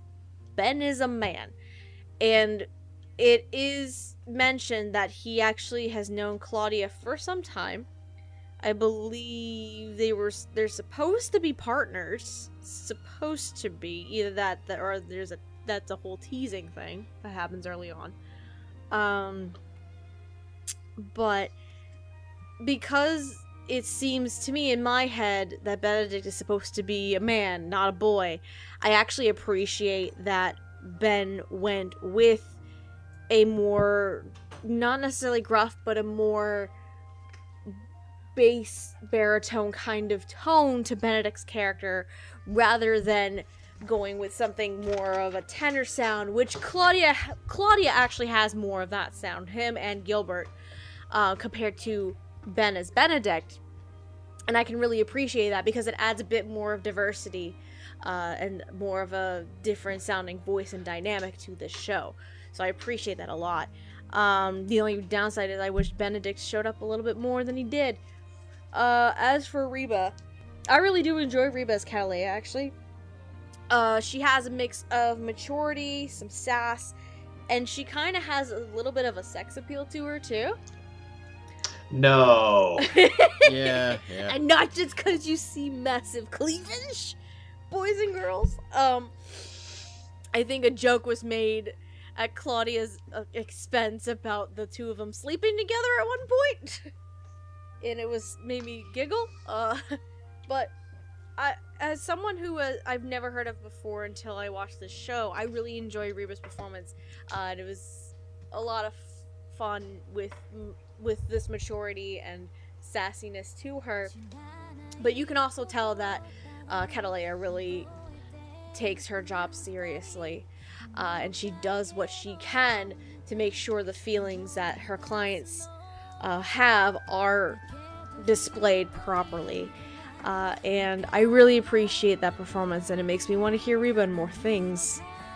I hope we fix that. I like so at the end of the day, I like both these performances. I like the direction that they went with them. Um, I just wished they most mostly Benedict because I think Cattleya shows up a bit more than Benedict did, uh, in all honesty. But um, I want to hear I want to hear them more, more things. So. I like what you said, Lilac, about the fact that Ben looks younger than he actually Yeah. sounds. Um, I, this, is probably the one where I chalk that up to KyoAni's limitations in character designs because KyoAni has three modes. You have child, you have hot teenager, and you have grandma. Those are the three modes that you've got in KyoAni's show.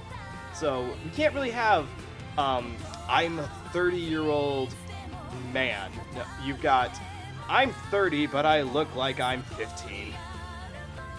But I don't. buy Ben's performance on this is uh, fits with the personality just fine, even if it doesn't quite look like what the character design is. That's just a flaw of the design.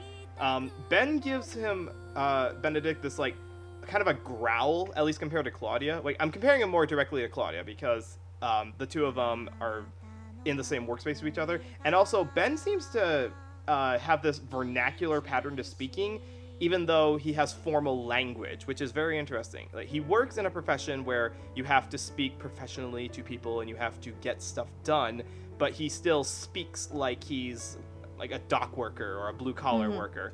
Um, which is really interesting. Um, again, it kind of fleshes out the variety of tasks in the city following the war. Um, we don't we, we don't have like a year to really compare this to but it really does feel like this is a show or a light novel that was written by a victorian england fanboy. Hmm. as opposed to like someone who had like accurately studied it which is fine it's fine you know? Just cut out all the boring things about like class and social structure and just focus on the cool things like steampunk automobiles and flying trains and all that fun stuff. So um, now as for reba's performance. Um, I get the feeling, just from listening to Reba's performance, that she's using her happiness to mask something much deeper, much more somber. She seems to have a lot more layers to her than she lets on, and it's like she's putting on an act for her clients and for her coworkers by having this professional attitude that gets the job done and makes everyone else uh, want to do better in their own job. But she seems like she's masking something in her. Uh, there may be more information in the background of the light novels. I don't know, but whatever it is, it gives off the sense that she's much more, she's much deeper than just a pretty face who's really good at writing letters. Although, to to the credit of writing those letters, the, she really does uh, kind of exemplify why an auto memory doll is so important in this time period. Like to us in the modern era who do all of our own writing to individuals, we may think, "Oh, why don't you just write your own letter to someone?" Or why don't these people in the show just pick up a goddamn typewriter and type it out themselves? You can't do that. This is a show that understands that just because you think something doesn't mean you can convey that into words. Once you take a thought and make it physical by putting it into words, you lose some of the impact if you're not tuned into it. You don't even have to use flowery language or heavy prose. You don't have to confuse vocabulary with depth. And that's what I think Reba gets about Cattleya's perform about her personality. There is importance in the value of words that you you need someone who's good at that to do. And if you're not good at that, then you need to find another job. So, and as far as these, yeah, these both were good performances to good characters that I think filled their niche in the show just right. Not oversaturated, but important supporting lead characters.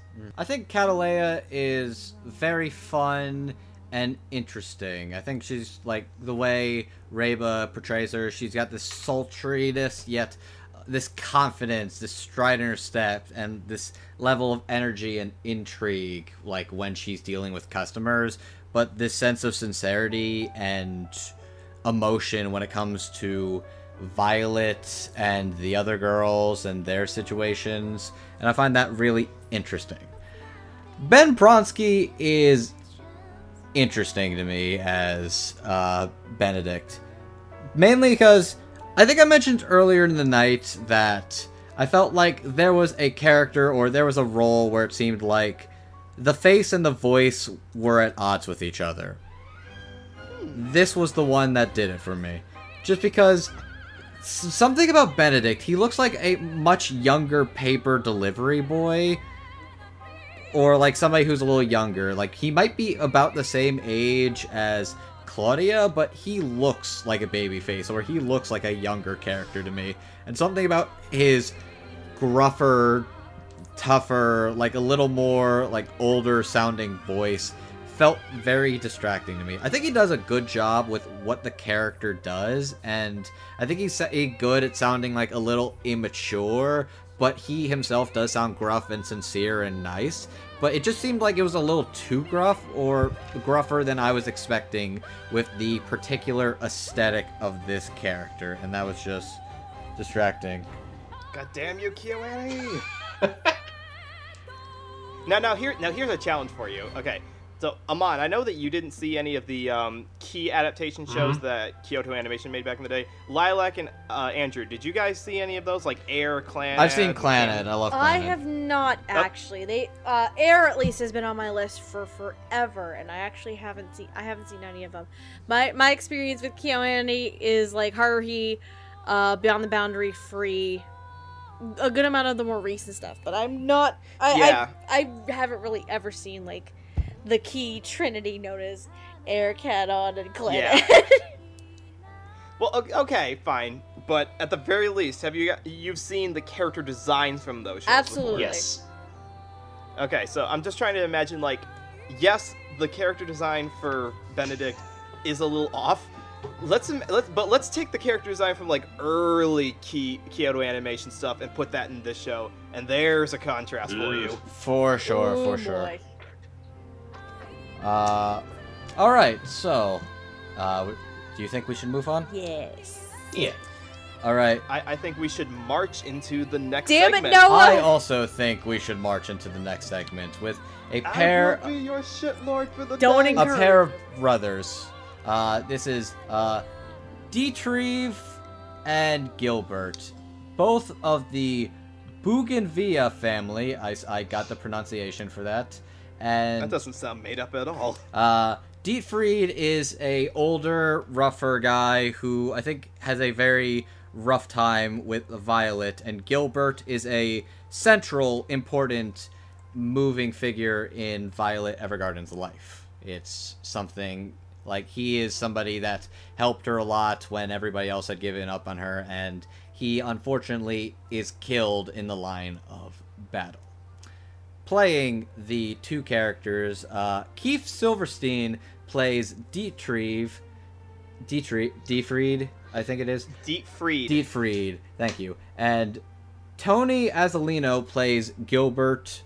Uh, Keith Silverstein, you've heard play such characters as Koichi Tanaka from Ajin, Cocoon from Devilman Crybaby, Caster of Red Shakespeare from Fate Apocrypha, Gray Man from ID Zero, and Imusa from Kuromukuro. Tony Azzolino has played such characters as Maso from Children of the Whales, Cyborg 007 from Cyborg 009 vs. Devilman, Sanpei Taira from Gantz O, Romanov from ID Zero, and Male Villager A from Blame. I figured that'd be fun just to keep with the Just theme. throw that in there. Why not? I'm so glad that you keep mentioning Cyborg 009 because it reminds me that we're finally getting a DVD release of the 2000 series. You know, once they finally. Once once once once, once Justin fixes uh, finishes fixing every problem wrong with that thing. Whoops. One day, one day. Uh, would you like? If you're listening to this, Justin, thank you so much. We appreciate. We will buy 10 copies of that just to make up for the Oh hard work. lord. A- Andrew, would you like me to start? I would I would like you to start. Uh, so I, I like I, I enjoyed both of these performances quite a bit. Um, uh, I'm gonna I'm gonna start with Dietfried because that's not a name. I've been sitting I've been sitting here for like two minutes trying to figure out what German name they were aiming for and messed up, and I'm stumped. That's why we Feels were like, wait, why is no one talking? Oh, Amon's figuring Feels like- this shit out. Feels like it's just it's it's. It's like there was there was a character that exists in the European language that's not in Japanese. So they had no, to change no, it. I don't know. No, no, I don't know. not. Anyways. probably not. It- It's not Son. It's not Saga of Tanya the Evil levels bad, but it's getting there. This is Anyways. as close as we're gonna get. Um, however, I uh, while his name is silly, Keith Silverstein's performance is not. I liked him a lot in this role. Um, You liked him? I like the performance. Uh, Dietfried's an asshole. Okay, they're good. good. Like, I mean, for great, one of, one of the things, one of the things we find out about him is like, "Hey, bro, I found a child. You want her?" Yes. Yes. yeah, that's that's awful. Like, he's not Just a, he's not a, awful. Dietfried is a he piece of he, shit. He, he is an interesting character and it's a good performance. I don't like him personally. He's kind of terrible. Okay. He's a he's a piece of shit. Th- th- this one, this one, this one, this this is true for other characters Keith Silverstein has also played, so that's appropriate. Um, no, I, I, I thought it was a very good performance. I thought, like, particularly in that scene, I think he nails the essential like sliminess of that whole thing of just how like gross this is and how he just he doesn't really seem to acknowledge how weird it is that he's like he this he's, he has this child and he's just like hey you, you want her I got you a She's not a human. She's a He's a weapon. Happy weapon. birthday! and, and a lot and a lot and a, I think a lot of the strength of his performance comes from that ongoing conflict with Violet, where like he cannot get himself out of this mindset of like you are a weapon. You're a weapon that got my brother killed, for that matter. Uh, and just his his refusal to view her in any other context, no matter what she does, more or less up until like the very end, where, it, where he finally starts to like come around a little bit. Um, Yeah, I, I didn't really care for that personally. The, the idea that he acts like such an asshole throughout the show, and then suddenly he's supposed to be a nice person. nice, and nice in quotation uh-uh. marks. Yeah, even uh, even in quotation marks, nice guy. Y- you don't earn that title, man. No. Um, and this is one of these things I'm curious about because I know the I know that compared to the novel, the anime like the anime does not play things in the same chronological order. I'm wondering if we're partially looking at like they wanted to tie up that bow, but in the original story that plays out over a much longer period of time. But that's speculation. It wouldn't surprise. yes.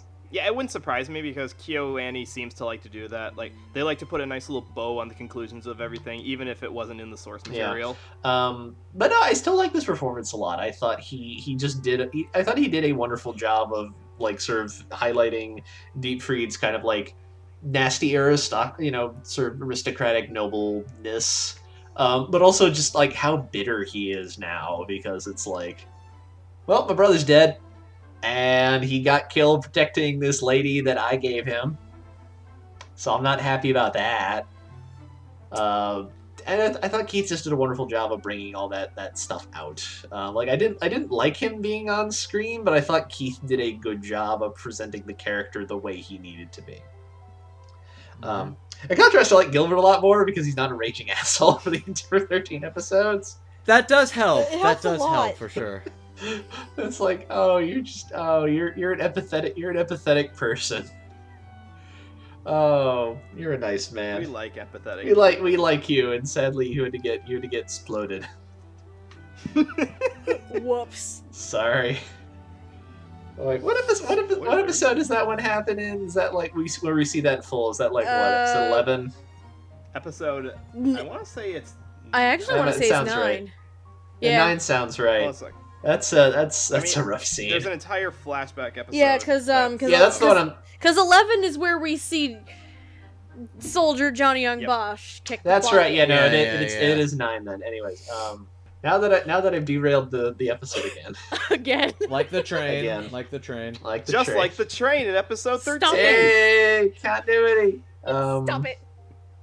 No, I, li- I like Tony a lot. I thought that, like, especially in contrast to how um, Keith plays Dietrich, uh, Deepfried, I thought he, he, j- you, you bought why Violet, why he ended up meaning so much to Violet, even outside of just kind of like the basic thing of like he's basically the only person who's been nice to her in her entire life. You you understood. You, I I tell you, did uh, just a wonderful job of showing like why he's doing this and why he became so important to Violet, and just having this uh, feeling like a real person, and not kind of like sort of a saintly figure who's now dead that Violet thinks fondly back of. Like he feels like an actual human. Uh, you know, you know, had his own flaws and so on, but clearly like cared about this person and wanted them to do better than they've been able to do.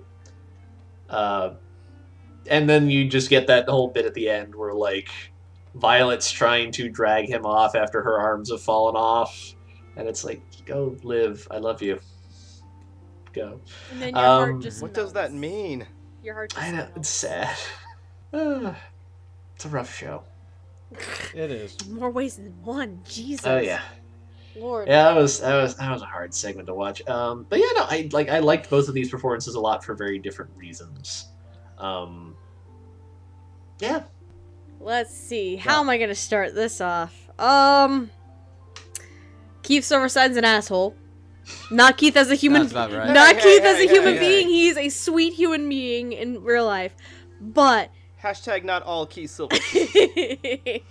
no, it's um, D- uh, wow, Dietfried. Uh, he's the asshole in this scenario.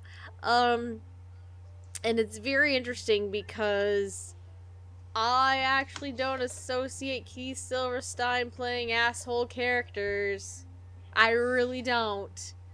And you can't count Johan because Johan's not technically an asshole. that's true. He's technically not an You asshole. talking about from Monster? He's he's not an he's evil, but he's a very like polite, refined Yes, evil. that's the exact reason why he's not He's an the asshole. worst kind. Um, but it's very interesting uh, to see because it's one of those things where I don't often see him as this piece of shit character. Because Dietfried is a piece of shit. like, wh- like I don't even want to know where he found Violet. I don't know what he did with Violet before giving her to Mm. Gilbert. Like, I can imagine Mm. so many things happening, and unfortunately, none of them good. Mm. But um, how? Luckily, this is not a graphic kind of show. God. It- it's like TV 14. It's not MA Edge. No, no, actually, it, it is a graphic show. In, in the sense that there's a lot of blood. Yeah, but it's also not Saw levels of gore. See, if it got to that point, I would have quit a long time ago. Anyway, um, but I do enjoy how Keith portrayed this character as he, as both a militant person, but also someone who, aside from sh- showing us he's a piece of shit, specifically with um the flashbacks in the story, you can see his anger and resentment really shine through and how he takes it out on Violet. Because, uh, uh, like, seeing her actually trying to move on and be happy, despite his brother being killed in the process, and, um, still treating her as this tool. Like, you were only a tool, like, and you killed a bunch of people. Like, why? Why? Why? You you shouldn't be doing this. You're a piece of garbage. Why?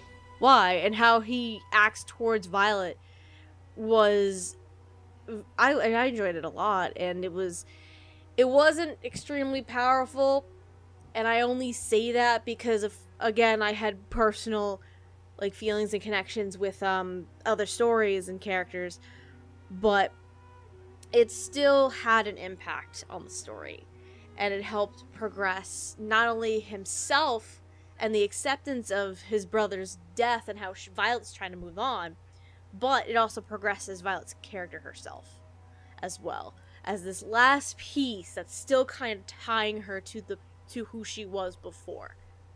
Mm. You know what I mean? All and right. speaking as that last of that last piece, Gilbert. So same thing with Reba. I've never heard of Tony before. This is a new name and voice for me, and I I actually really like it. He has this strong military, per, like precision, but it's also or, or presence, I should say, a strong military presence because this family this family from my understanding comes off as like a rich high in society kind of family um which keith has to show with Dietfried as well. But on gilbert's end tony has to have a moral compass to him. And he has his own set of ethics and morals that he follows. Um and which is which obviously you see when he interacts with violet and takes her in. And i think he has such compassion towards Violet in raising her to be a human being and just to be a girl. Not just as this tool that can be cast aside but when she's no longer useful. And um, episodes 8 and 9, when it's the story of how she was raised by Gilbert, is definitely the strongest of his performance. Because before that, we really only had flashbacks. Um, but then we get the full story here and i really think that's the height of his performance because that's where we get the true story or at least most of it because we still get a little bit of the story left at the end um, with their interaction just before the final battle where gilbert uh, ends up missing in action. Um, but same thing with reba. I really want to see tony in a lot more things. Um, he has a nice he, for me he has a nice tenor sounding voice. It makes gilbert as a character rather mature and innocent in his own way uh, compared to keith's more like mature not not pride not prideful um noble sounding character that's probably the correct way to put it um so it's an interesting dynamic and balance between the two of them uh so yeah i like both of these performances a lot and i cannot wait to hear Tony in more things. And of course, it's always a pleasure to hear Keith Silverstein in things. So, All right. Thank you. Noah, uh, Mm. I'm sure you have thoughts. Um, only uh, in the sense that uh, these two characters seem like they are uh, the opposite of each other. Mm. Like they uh, they both went into the Yes. military, and they came out of it as completely different kinds of people. Um, Keith, it sounds like he's having a lot of fun, and I'm glad for that because um, he's got a uh, he's got a bit of a rasp to his voice, uh, a little bit of it that um, kind of helps accent his nastiness, Mhm. which is uh, it's a nice little quirk to have. You know, you can have someone who talks smooth and elegant, but you know that they're a bastard, and then you can just have a guy who's who just sounds like he's a bastard, which is totally what Deep Freed is. Um, but I do like the fact that um, uh, he can uh, like Keith understands the uh, the range a little bit. Um, like there, there's moments to be uh, shouting and over the top in when Dietfried is yelling at Violet about her um, you know, she's not a human and that he blames her for a whole lot of things. And he seems to be projecting a whole lot onto her. Like all the problems that he has with life, he's like focusing them all in on this one individual. You know, he can't be mad at anyone else. He can't take out his frustration about the loss of his brother or what he's gone through in the war. So he's just gonna chill in on this one person. Um, so yeah, like he's having a lot of fun. It sounds like in all this, and I don't like him anymore. I, I don't like um, Dietfried anymore. Later on, when we find out his tragic backstory, like no, it doesn't justify him at all. But to give Keith credit, he doesn't go so over the top that it sounds like a cartoonish, um, uh, evil Saturday morning cartoon villain. But it's the kind that you feel like he's been shaped by the war, which again heavily contrast Gilbert pretty heavily, and this is as in depth as we get to what the effects of the whole war did to everyone. Because we see a lot of fighting in the show, we see a lot of blood and death, and people mourning for the loss of their loved ones. But uh, he's probably the best indication we have about what it actually does to people who didn't cope, who aren't coping with it very well. Because he's still kind of in the mode of I'm still in the military and probably have a really hard time adjusting to civilian life again. So, yeah, um, I, I don't really know Keith all that well, actually. Like, I haven't seen any of the shows you listed that he's been in before, but um, he's definitely he definitely brings a lot of energy in, and I can see why people are excited when he's in a, a role because he, he's definitely fun to listen to.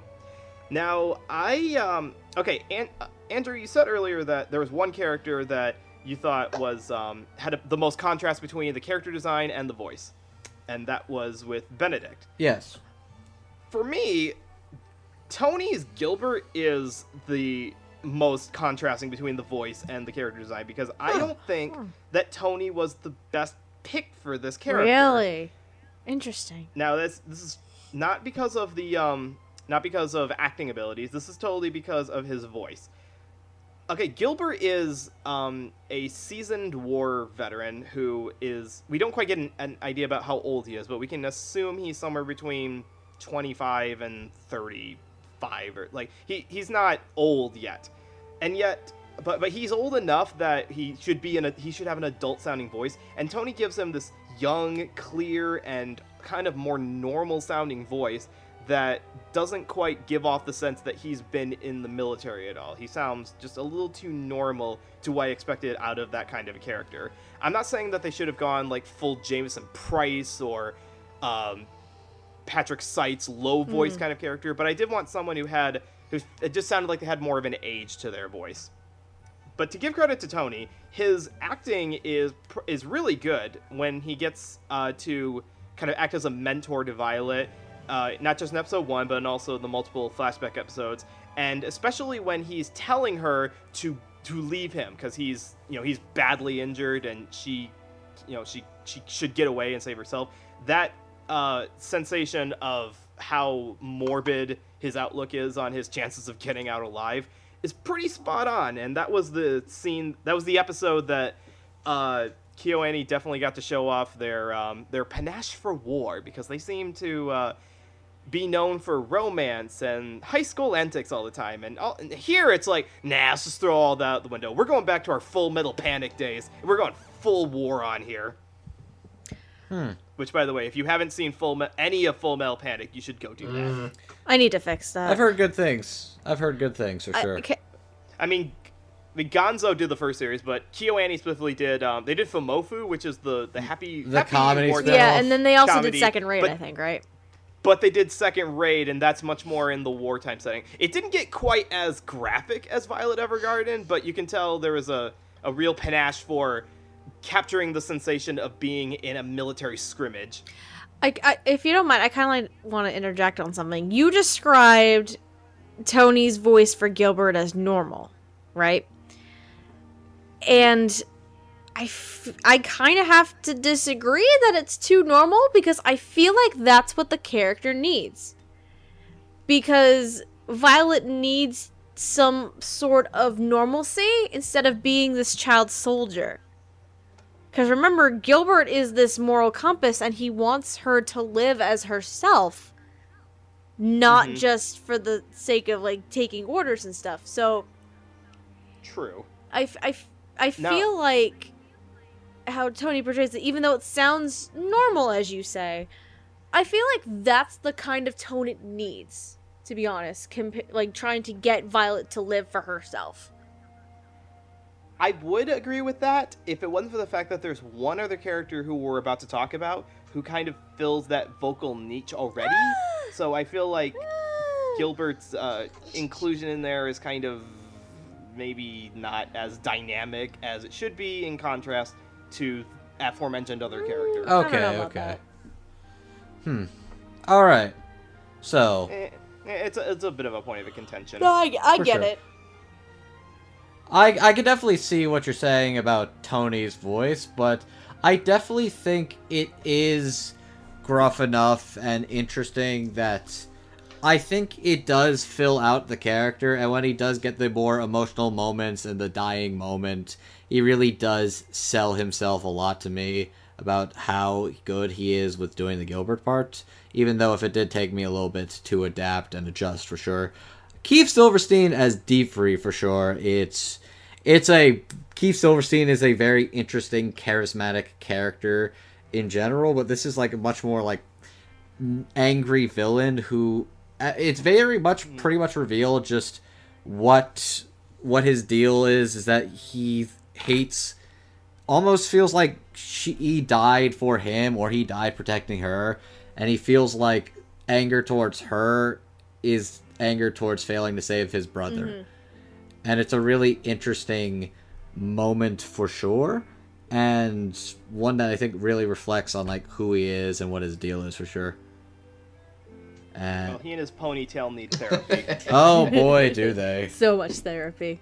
that being said i gilbert i can definitely see about the contrast with voice and appearance though I like I said, it didn't bother me as much, though it did take me a little bit to get used to. It sounded a little odd or off at times. That said, I, I really do think like the actual moments that Gilbert needed to show off what he was made of, Tony was able to do it justice for sure. And with that, um, I think it's time to move on to our final section of characters. One is an important figure that helps take in our main character herself, and the other is our title character herself, Miss Violet Evergarden, as well as Claudia Hodgins. Uh, playing the part of Claudia Hodgins is Kyle McCarley. I'm sorry, I have to call bullshit right there. what? We'll get more into that later. But yes, Kyle McCarley. Really, th- that's the part you want to call bullshit. There's a reason for it, and I'll, t- I'll explain. And Violet Evergarden is played by Erica Har- Erika Harlacher. you got it! Yay! Yeah, I know. I, I I've corrected that mistake. Uh, It took 130 episodes, but we finally learned how to pronounce your last you, name right. you stop it. Okay. Kyle McCarley has played such characters as Ikuya Ogura from Ajin, Cyborg 009 in Cyborg 009 Call of Justice, Kane Arisugawa from ID Zero, Shinji Matou from Fate Extra, Last Encore, and Ryo, How the Hell Have You Been? Asakura from Devilman Crybaby. I still have to watch that. Erika Harlacher has played such characters as Kurapika from Hunter Hunter 2011, Claudia Enfield from Asterisk War, Elizabeth Liones from The Seven Deadly Sins, Ruler aka Jean d'Arc from Fate Apocrypha, and Yumeko Jabami from Kakegurui. The whole big interesting list for both of these characters. Amon, what do you think? I like these two performances for very different reasons. Um, starting with Kyle as Claudia. That is not a man's name. that is not a man's name. I, I, I- I have a tendency when I watch these, if they're not a, if they're not like the lead character, I have a tendency to not really remember whose people's names are. I tend to just sort of remember like character designs. So when you posted the cast list, I'm like, who the fuck's Claudia? Wait, his name's Claudia? Surprise!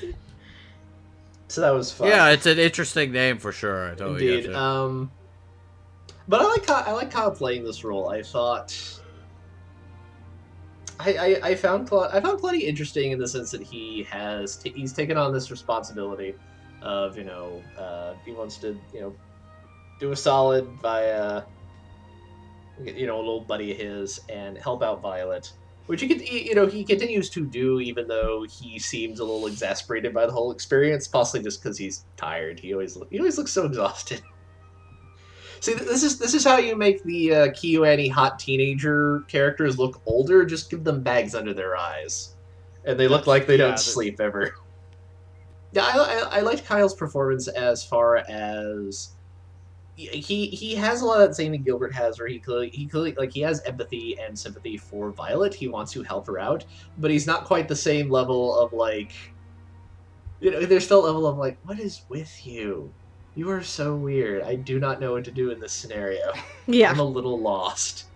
Um, but I, I like he brought out that sense of like he's kind of frustrated by Violet and having to like contend with Violet's eccentricities, but also like you, you you totally buy that like oh there's a reason he's continuing to do this why he doesn't just throw her out like he he he has that basic sympathy underlying his performance that I think is important to his character just you know just for that reason like why don't you get rid of her if she's such a pain um and I appreciate that. I feel like that's that's an aspect. Of, like I do think that's a very important aspect of the character.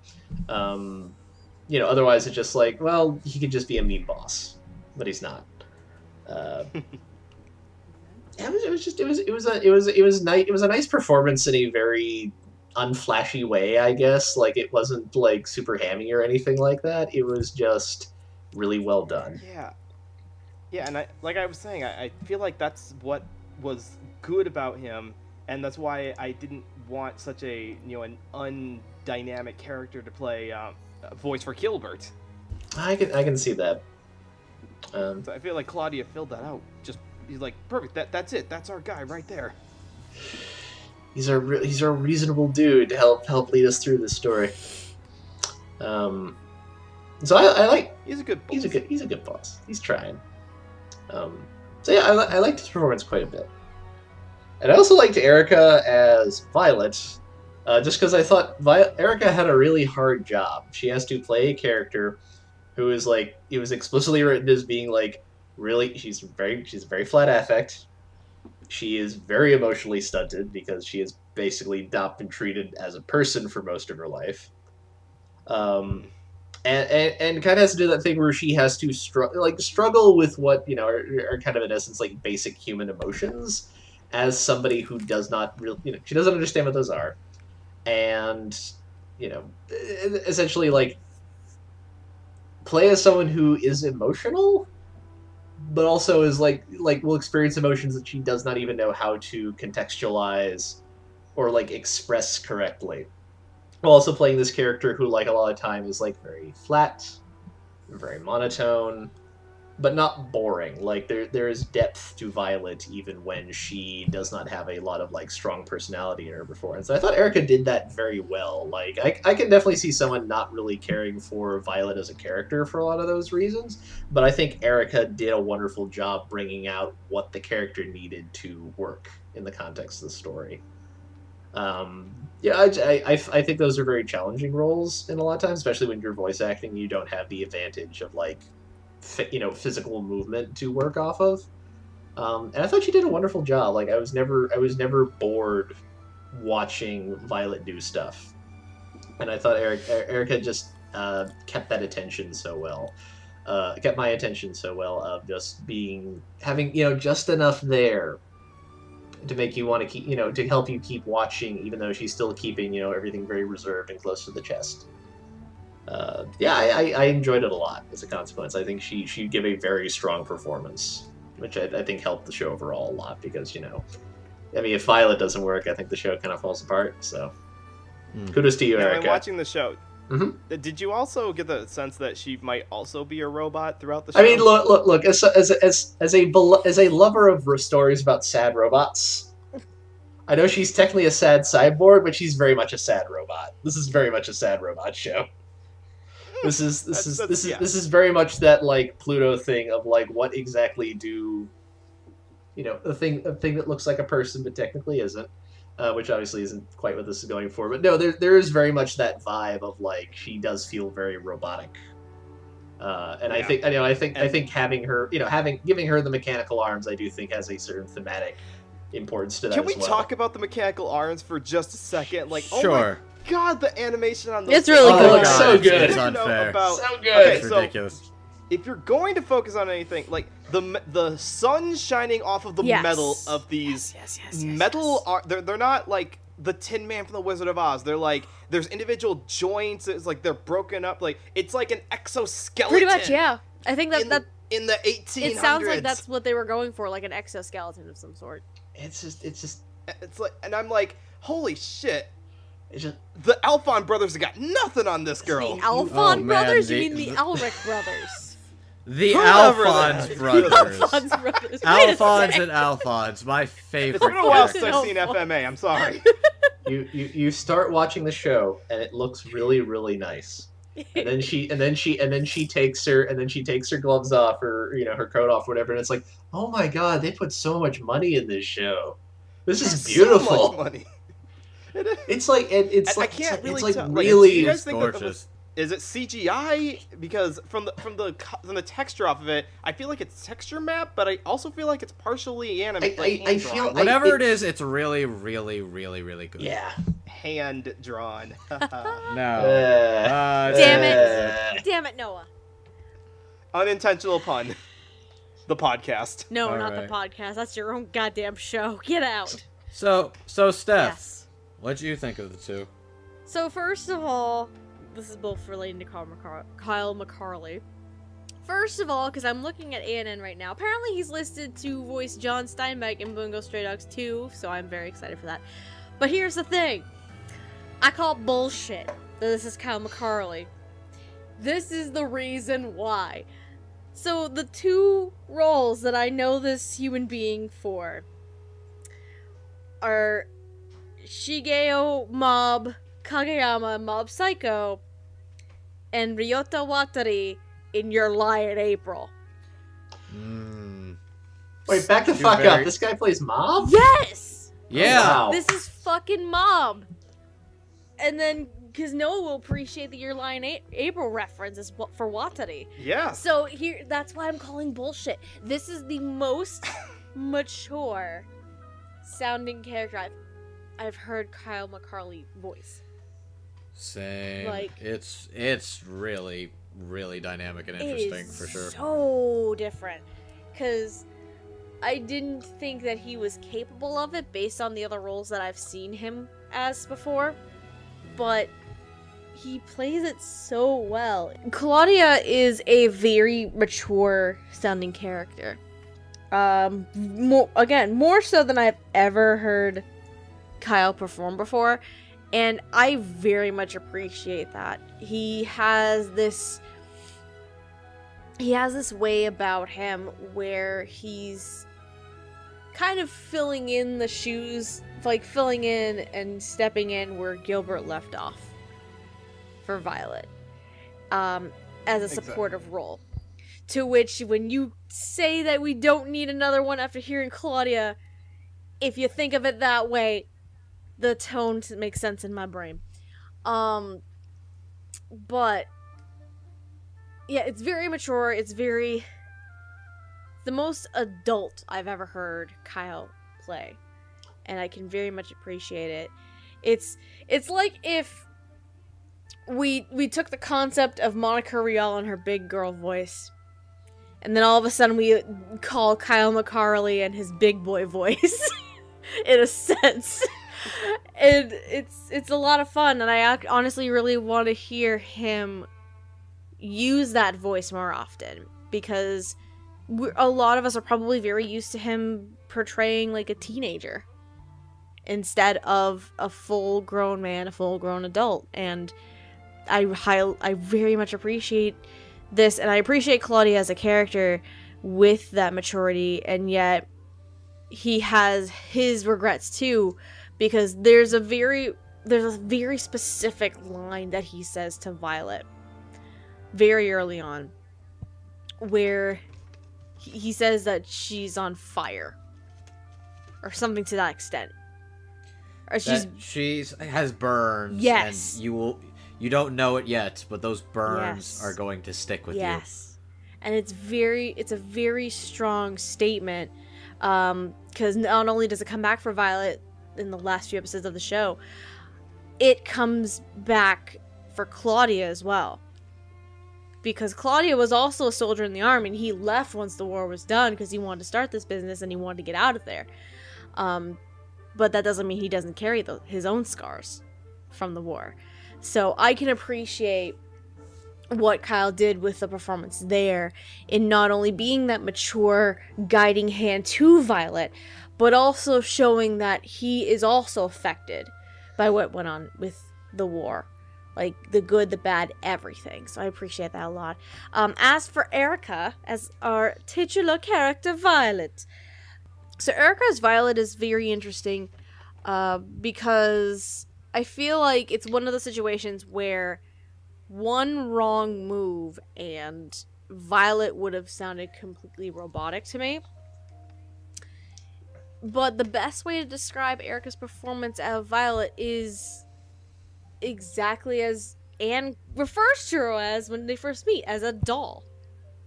She has Violet has a character has very doll-like qualities, um, and she doesn't really show a lot of emotion because of how she was kind kind of raised. I only say kind of because I feel like that's more of a thing that happens to her way before Gilbert takes her in. That she's ingrained to have no emotion and to just be this tool of war in a sense. Um, and a lot of that's ingrained in her but over time she starts to evolve as a character and learning what these emotions are learning what these wor- like these certain words mean for uh, beautiful is a big example there when um she and Gilbert uh see get the find the um the green brooch for the first time. And the word that the um merchant describes it as is beautiful. And Violet's like what is beautiful? Is that the same thing as pretty? Like she's you can tell she has a very curious mindset. She wants to learn about these things and understand them because she's never known these kinds of words or these meanings before or these emotions. So erica certainly starts off with these doll-like qualities but as the show progresses you start to see you start to hear and feel more warmth in her voice. Even if it's it's more subtle of a warmth if anything because she still retains those doll-like qualities uh, by the series end, but she has a lot more warmth and comfort to her because of the experiences that she's going through. And I think Erica does a phenomenal job portraying all of those aspects and growing Violet as a character with that through line and that emotional turmoil that she has to deal with um, with her grief and acceptance of what happened and how she now has to live for herself. So I really enjoyed Erica a lot as Violet. Both these performances were really nice, but Erica's, if anything, Erica's bar none best performance of the show to me. Hmm.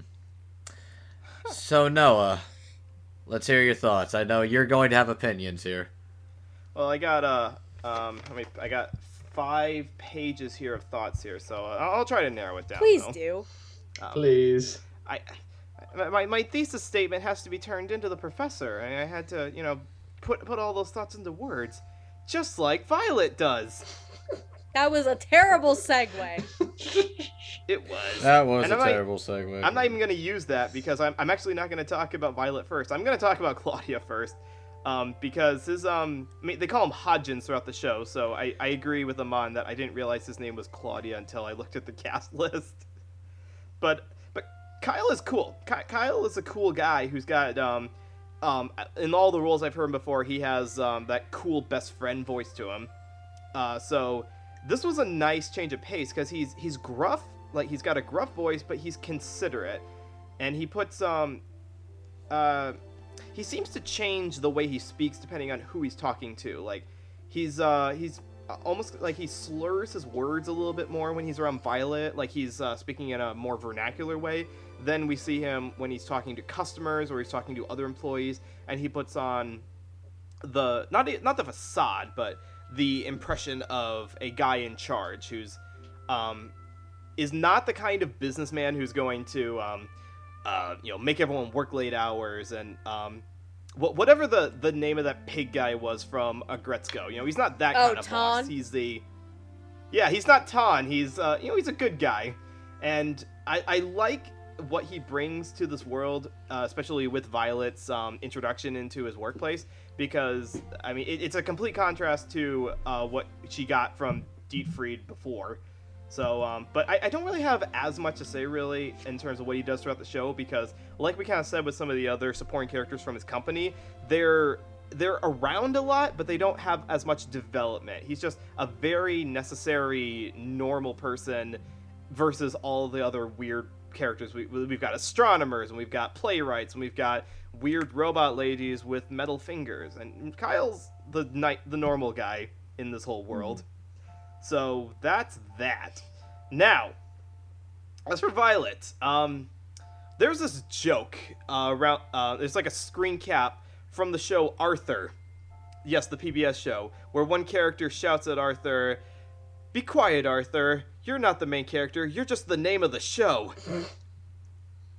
I kind of felt that way about Violet for a good chunk of the show, where it's like, you're not the main character, you're just the name of the show, Violet. Because all the fo- the most interesting parts of the show for me were all about the other characters, were about the one-shot characters we meet, or the other ones that make up the roster. So I, I don't think I was really fair on Violet for a good chunk of it, because I've seen this kind of character before. Um, it reminded me the most of the character of Chi from Chobits. This character, this robotic character who is learning emotions throughout the show. And in that show, um, it was kind of hard to uh, get a good English voice acting that didn't sound robotic. But I can definitely say that Erica does not sound robotic, but she's also not making a joke out of the emotionlessness of her character. And that's a really hard line to walk. She still has all of the the high quality acting chops that she has shown in a lot of shows before. But in this one here, she's not allowed to use them for intense emotions or for extreme flowery phoneticism.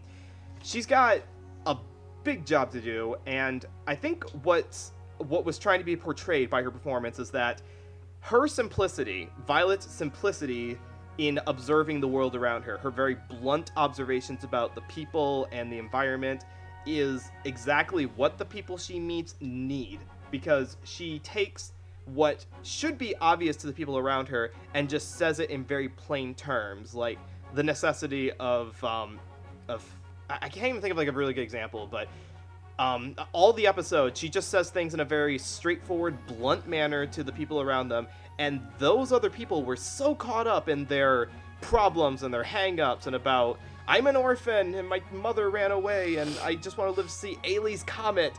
And all and this interaction with Violet is what they need to like get over their baggage, as it were. So it's kind of like they took what would have been a flaw because Violet's not a deep person; she's a very simple person in that regard, and they make it a character strength, which is very interesting. So her impact on everyone around her is really what they need to get better. Now, what does that mean about Erica's actual performance? Well, I, it means that I appreciate what Erica did in this role.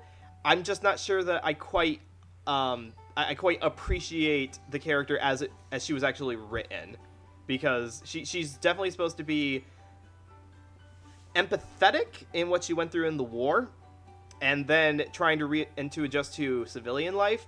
It's just not the part that grabbed me the most, you know. It was the part that created the core of what moved the story along and what created the individual episodes, but it's just not what grabbed me personally. Probably best exemplified by the fact that the final two episodes are all about the war. It's all about a small fra- a small faction trying to blow the bridge up and stop the wedding that's going to unify the countries together. And that part just wasn't as interesting as the individual characters who are trying to um, convey their thoughts in writing or cope with dead parents or dying parents or dead children and that's that's okay. I think that's okay because you're you're supposed to take something out of the show. And if you took nothing out of it, like you said, Lilac at the top, if you took nothing out of the show, no emotions at all, then you're not watching the show right. So the fact that Violet is not as interesting as some of the other characters is just kind of an evil of the way the show was written. But I don't really have anything bad to say about uh, Erica's performance. She's got a standard, contemplative female voice with slight lilting in it to show her youth. And honestly, the best part that I can say is that she does totally lose her inhibitions when she finds out that Gilbert has died. And you take all of those emotions that have kind of been building up inside and just explode with complete mental mm-hmm. breakdown. So I'm glad that the show gave her that opportunity to kind of like flex that chop. I guess that, that was a bit of an, a backhanded insult in terms of talking about Erica, but I think what I'm trying to vocalize is that I can't think of a way I would have improved the acting on this. It is just as it is the best iteration of this that we were ever going to get. Hmm. Okay.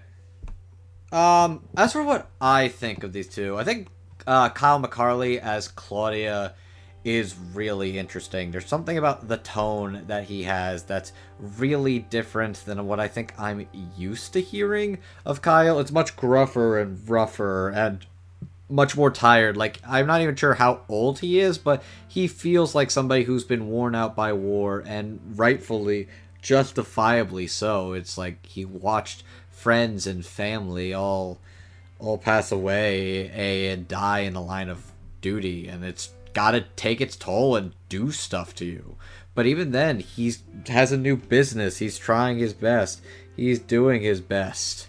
Um and the opportunities he he does he has. I think kyle in general is a really interesting fit for this character and there's a lot about him that's really wise and interesting and he's a good character to help with Violet and the things he says about the burns of past that just stick with mm-hmm. you.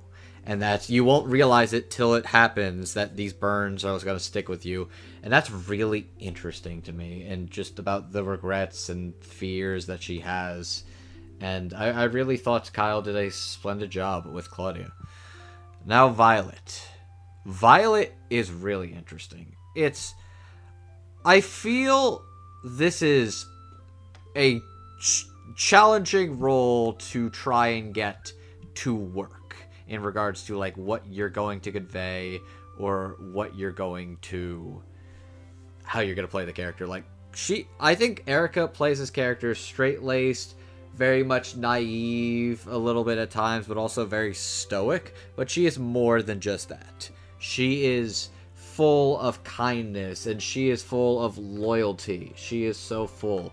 And she has so many of these emotions, this happiness, this sorrow. It's sincere, earnest, and kind of quirky in how she views the world, in the way she acts, in the way she talks. And she's so feels so much and when she realizes how she's coping with the major or how she's realizing once and for all that she was burning and she is still burning and just the climax of episode 9 where she realizes how much influence she has and the greater emotional things that she accomplishes. It really shows how far she's come.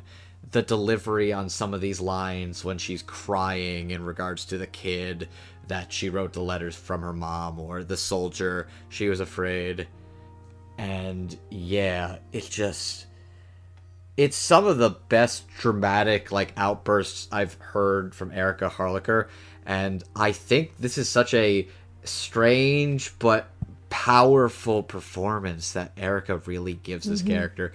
I can see the problems with the show and this character, but I do argue that at the very least, I think she is still interesting and capable enough that when you see her interact with all different characters and scenarios, it does still work for me.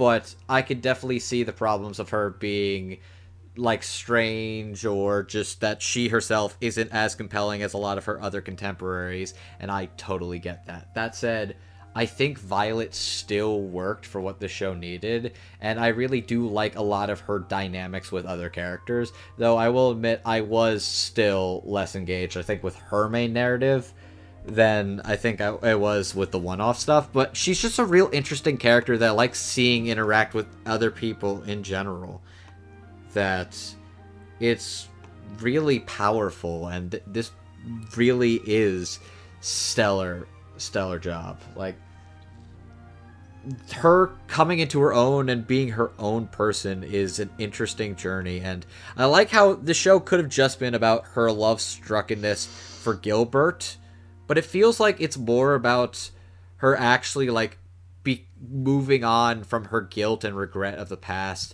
and becoming a new person who is allowed to do these things, who is allowed to enjoy these mm-hmm. things, who is allowed to help others instead of take. And I think that's really, really something.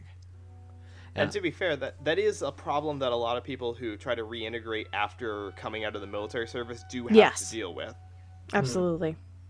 And I, I do have to wonder, like, I would like to actually talk to someone who's seen this show and has actually served in the military, and to get their input about whether or not it felt reflective of what their time return to society was actually like.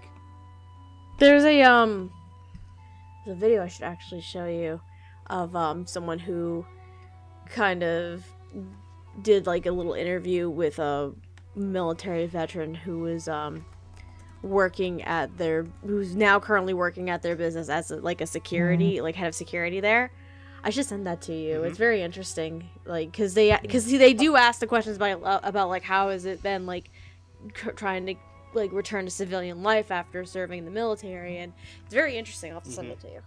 The point as i was saying i very very impressed with all the different intricacies and sides to violet evergarden's character that i think Erika pulled off and she really really really impressed me with a lot of these moments now it's time for us to move on to final thoughts both of the show and of the dub itself aman would you like to start us off Yeah, um, I really enjoyed this dub. Uh, I, I like, like, like, like, I did went into the show not really knowing anything about it. I remember people were really disappointed that uh, it was its uh, premiere in the United States was going to be delayed because of uh, Netflix's distribution model, uh, and that was basically it. I knew nothing else about it. Um, and I, I just, I really enjoyed this. Um, like I said, I'm, I'm not, I, I don't have a lot of background in sort of. Um, uh, Kyoto Animation's sort of more melodramatic stuff. Um, but as far as an example this go, I thought this went really well. Like I never, my enjoyment of the show never ended up dipping into like irony. Like this is so over the top and goofy any anything like that. It stayed very sincere, and I do think the dub helped a lot with that. Uh, I think it just did a wonderful job of balancing the emotions of the show and all the tones it's supposed to hit, and casting good actors in the roles that were necessary. Um, and like I said, you know, I think a lot of props go to Erika for I think having a very tough acting job, and I think pulling it off marvelously. Um, I really enjoyed this show, uh, even though I don't I don't know if I was expecting to as much. So you know, just props all around for making just a really a really good show and a really good dub on top of that. Um, so couldn't catch on that too too quickly. Uh, to kind of sum up all of my thoughts with all of the crying I've done, with all the praising I've done, this is a really good show. It's a really good show. It's a really good dub.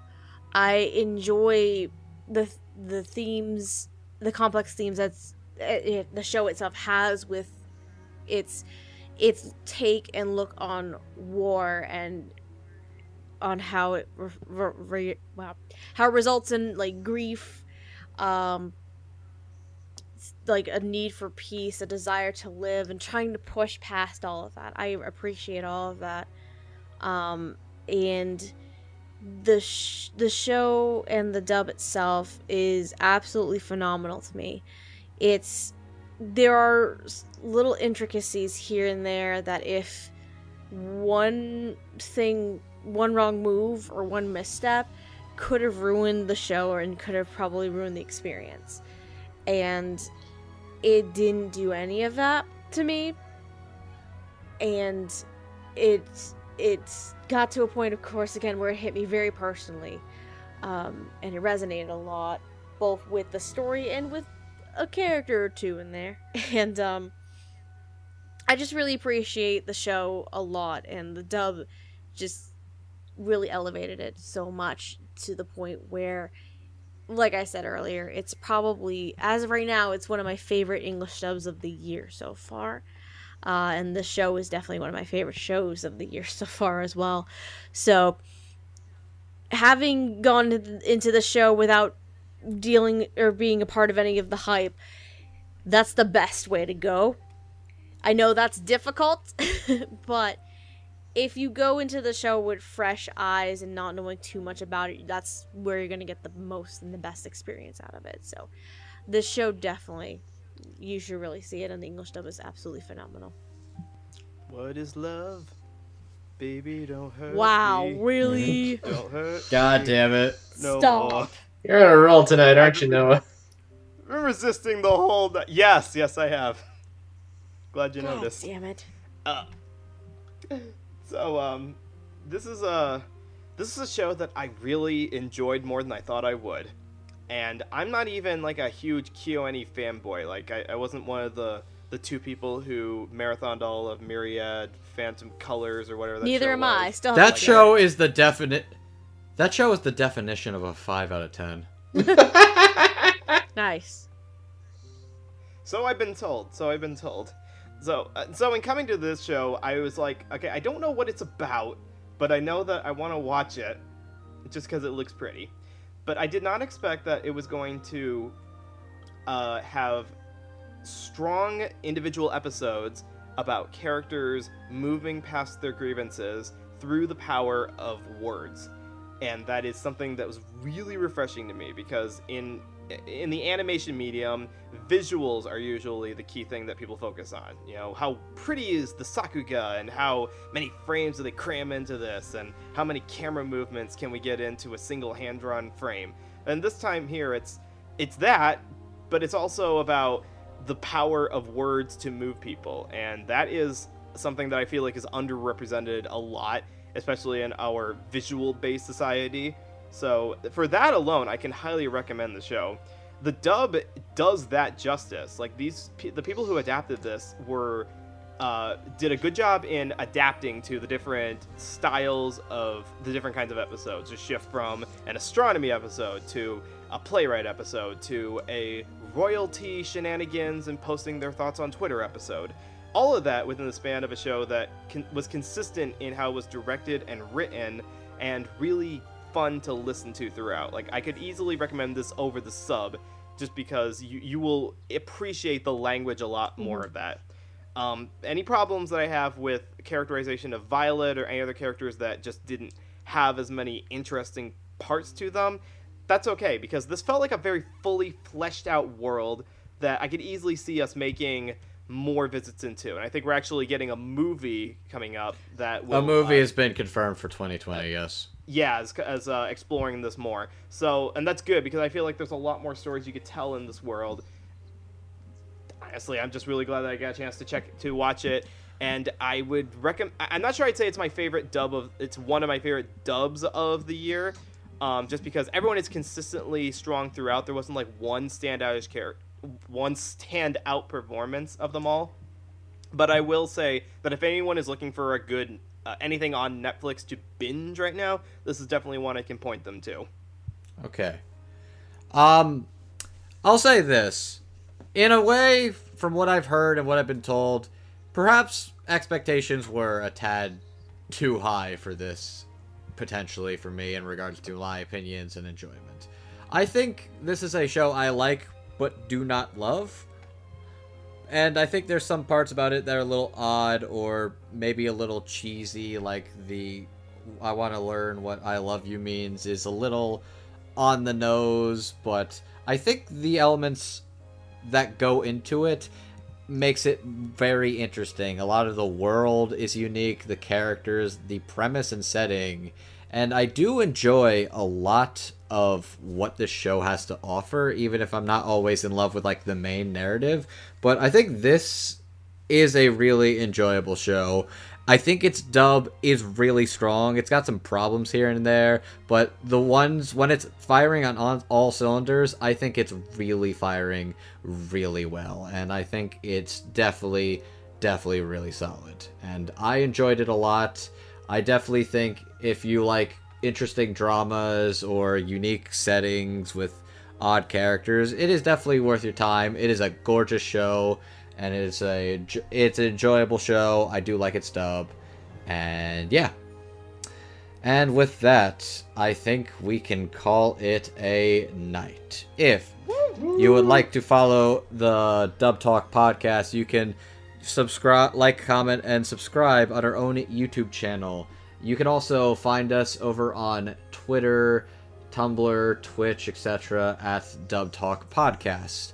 As for the rest of us, you can find me Uh, I'm over on Twitter at MangaMan9000 under the name Classy Spartan, and I do this, and I do another podcast called Podcast O&A, where we talk about anime news and the like. Now, uh, plug yourselves. Uh, you can find me at Twitter at AmanDuelUS. Uh, Duel has two U's in it. I talk about movies and anime and comic books. And sometimes I have strong opinions and sometimes I don't. Uh, I have a dusty old song for you all. I originally had a long spiel to go with it, but it's late. It's late. Uh, so I'll just it's if you if you if you want a song that represents losing someone you love during an old timey war, you'd be hard pressed to do better than "Forever Autumn" by Justin Hayward from the Moody Blues. Uh, and if you want to learn all about how that's from a musical version of the War of the Worlds, the H.G. Wells novel that was made in the mid '70s, ask me about it on Twitter. I'll tell you all about it. All right, Steph. Uh, yes, my name is Stephanie, or sometimes people refer to me as Lilac. I am on Twitter at Lilac Anime Review, with review being spelled R E V U E, uh, where I essentially just talk about daily life and the daily struggles of an adult, basically, uh, as well as my desire to either want to hug or punch Andrew for making me watch this damn show. it was a mixed reaction. But um yeah, uh, that's where you pretty much find me. And Noah, what about you? I'm sorry, I'm still trying to contemplate the War of the World musical Oh my here. god. God damn it. We don't have time. We're sleepy. All right, all right. Sorry, sorry. The the people in the wings are telling me to wrap it up. Um, I am Noah Clue, and you can follow me on Twitter at Noah Clue, where I dr- I drop some hot takes on the world of animation and also post pictures of my children. I also have a YouTube channel, which is Journey Traveler, that I am uh, actually have a couple scripts for stuff I'm working on right next to me. If I can uh, find the free time to get those done, cheery on, and then we will have a better world. All right. Watch real cartoons. And with that, I think it's time to call it Not a night. quite. You're forgetting one Uh, thing. wha- what Even though it's completely obvious, where can you can find us on no no YouTube. no no no at you did that. Even though it's completely obvious, where can people watch Violet Evergarden? Oh, you can watch Violet Evergarden legally on Netflix. Cause uh, I, I imagine I'm And if you don't have a if you don't have a subscription to Netflix, you can register for a free two week No. trial. over Or you can bum off your family like everybody else. I mean, the other the Pretty other thing is at the time of this episode uh, recording, obviously there's no home video release. Though, considering how some of the Netflix exclusives like Seven Deadly Sins and I- Ajin have had physical releases, It might get one down exactly. the road, but we're gonna have to wait. for and right see. now though, Netflix is the only way where you can watch the series. All right. And, And with, if there is a home video release, hopefully it will come with the episode 14 OVA, which we have not been able to watch yet. and hopefully we'll get the movie down sooner or Yes. later. And with that, thank you all for watching, and I hope our words could reach you. Good night. Good night, everybody. Otaku on, my friends. Good night, nerds. Aloha.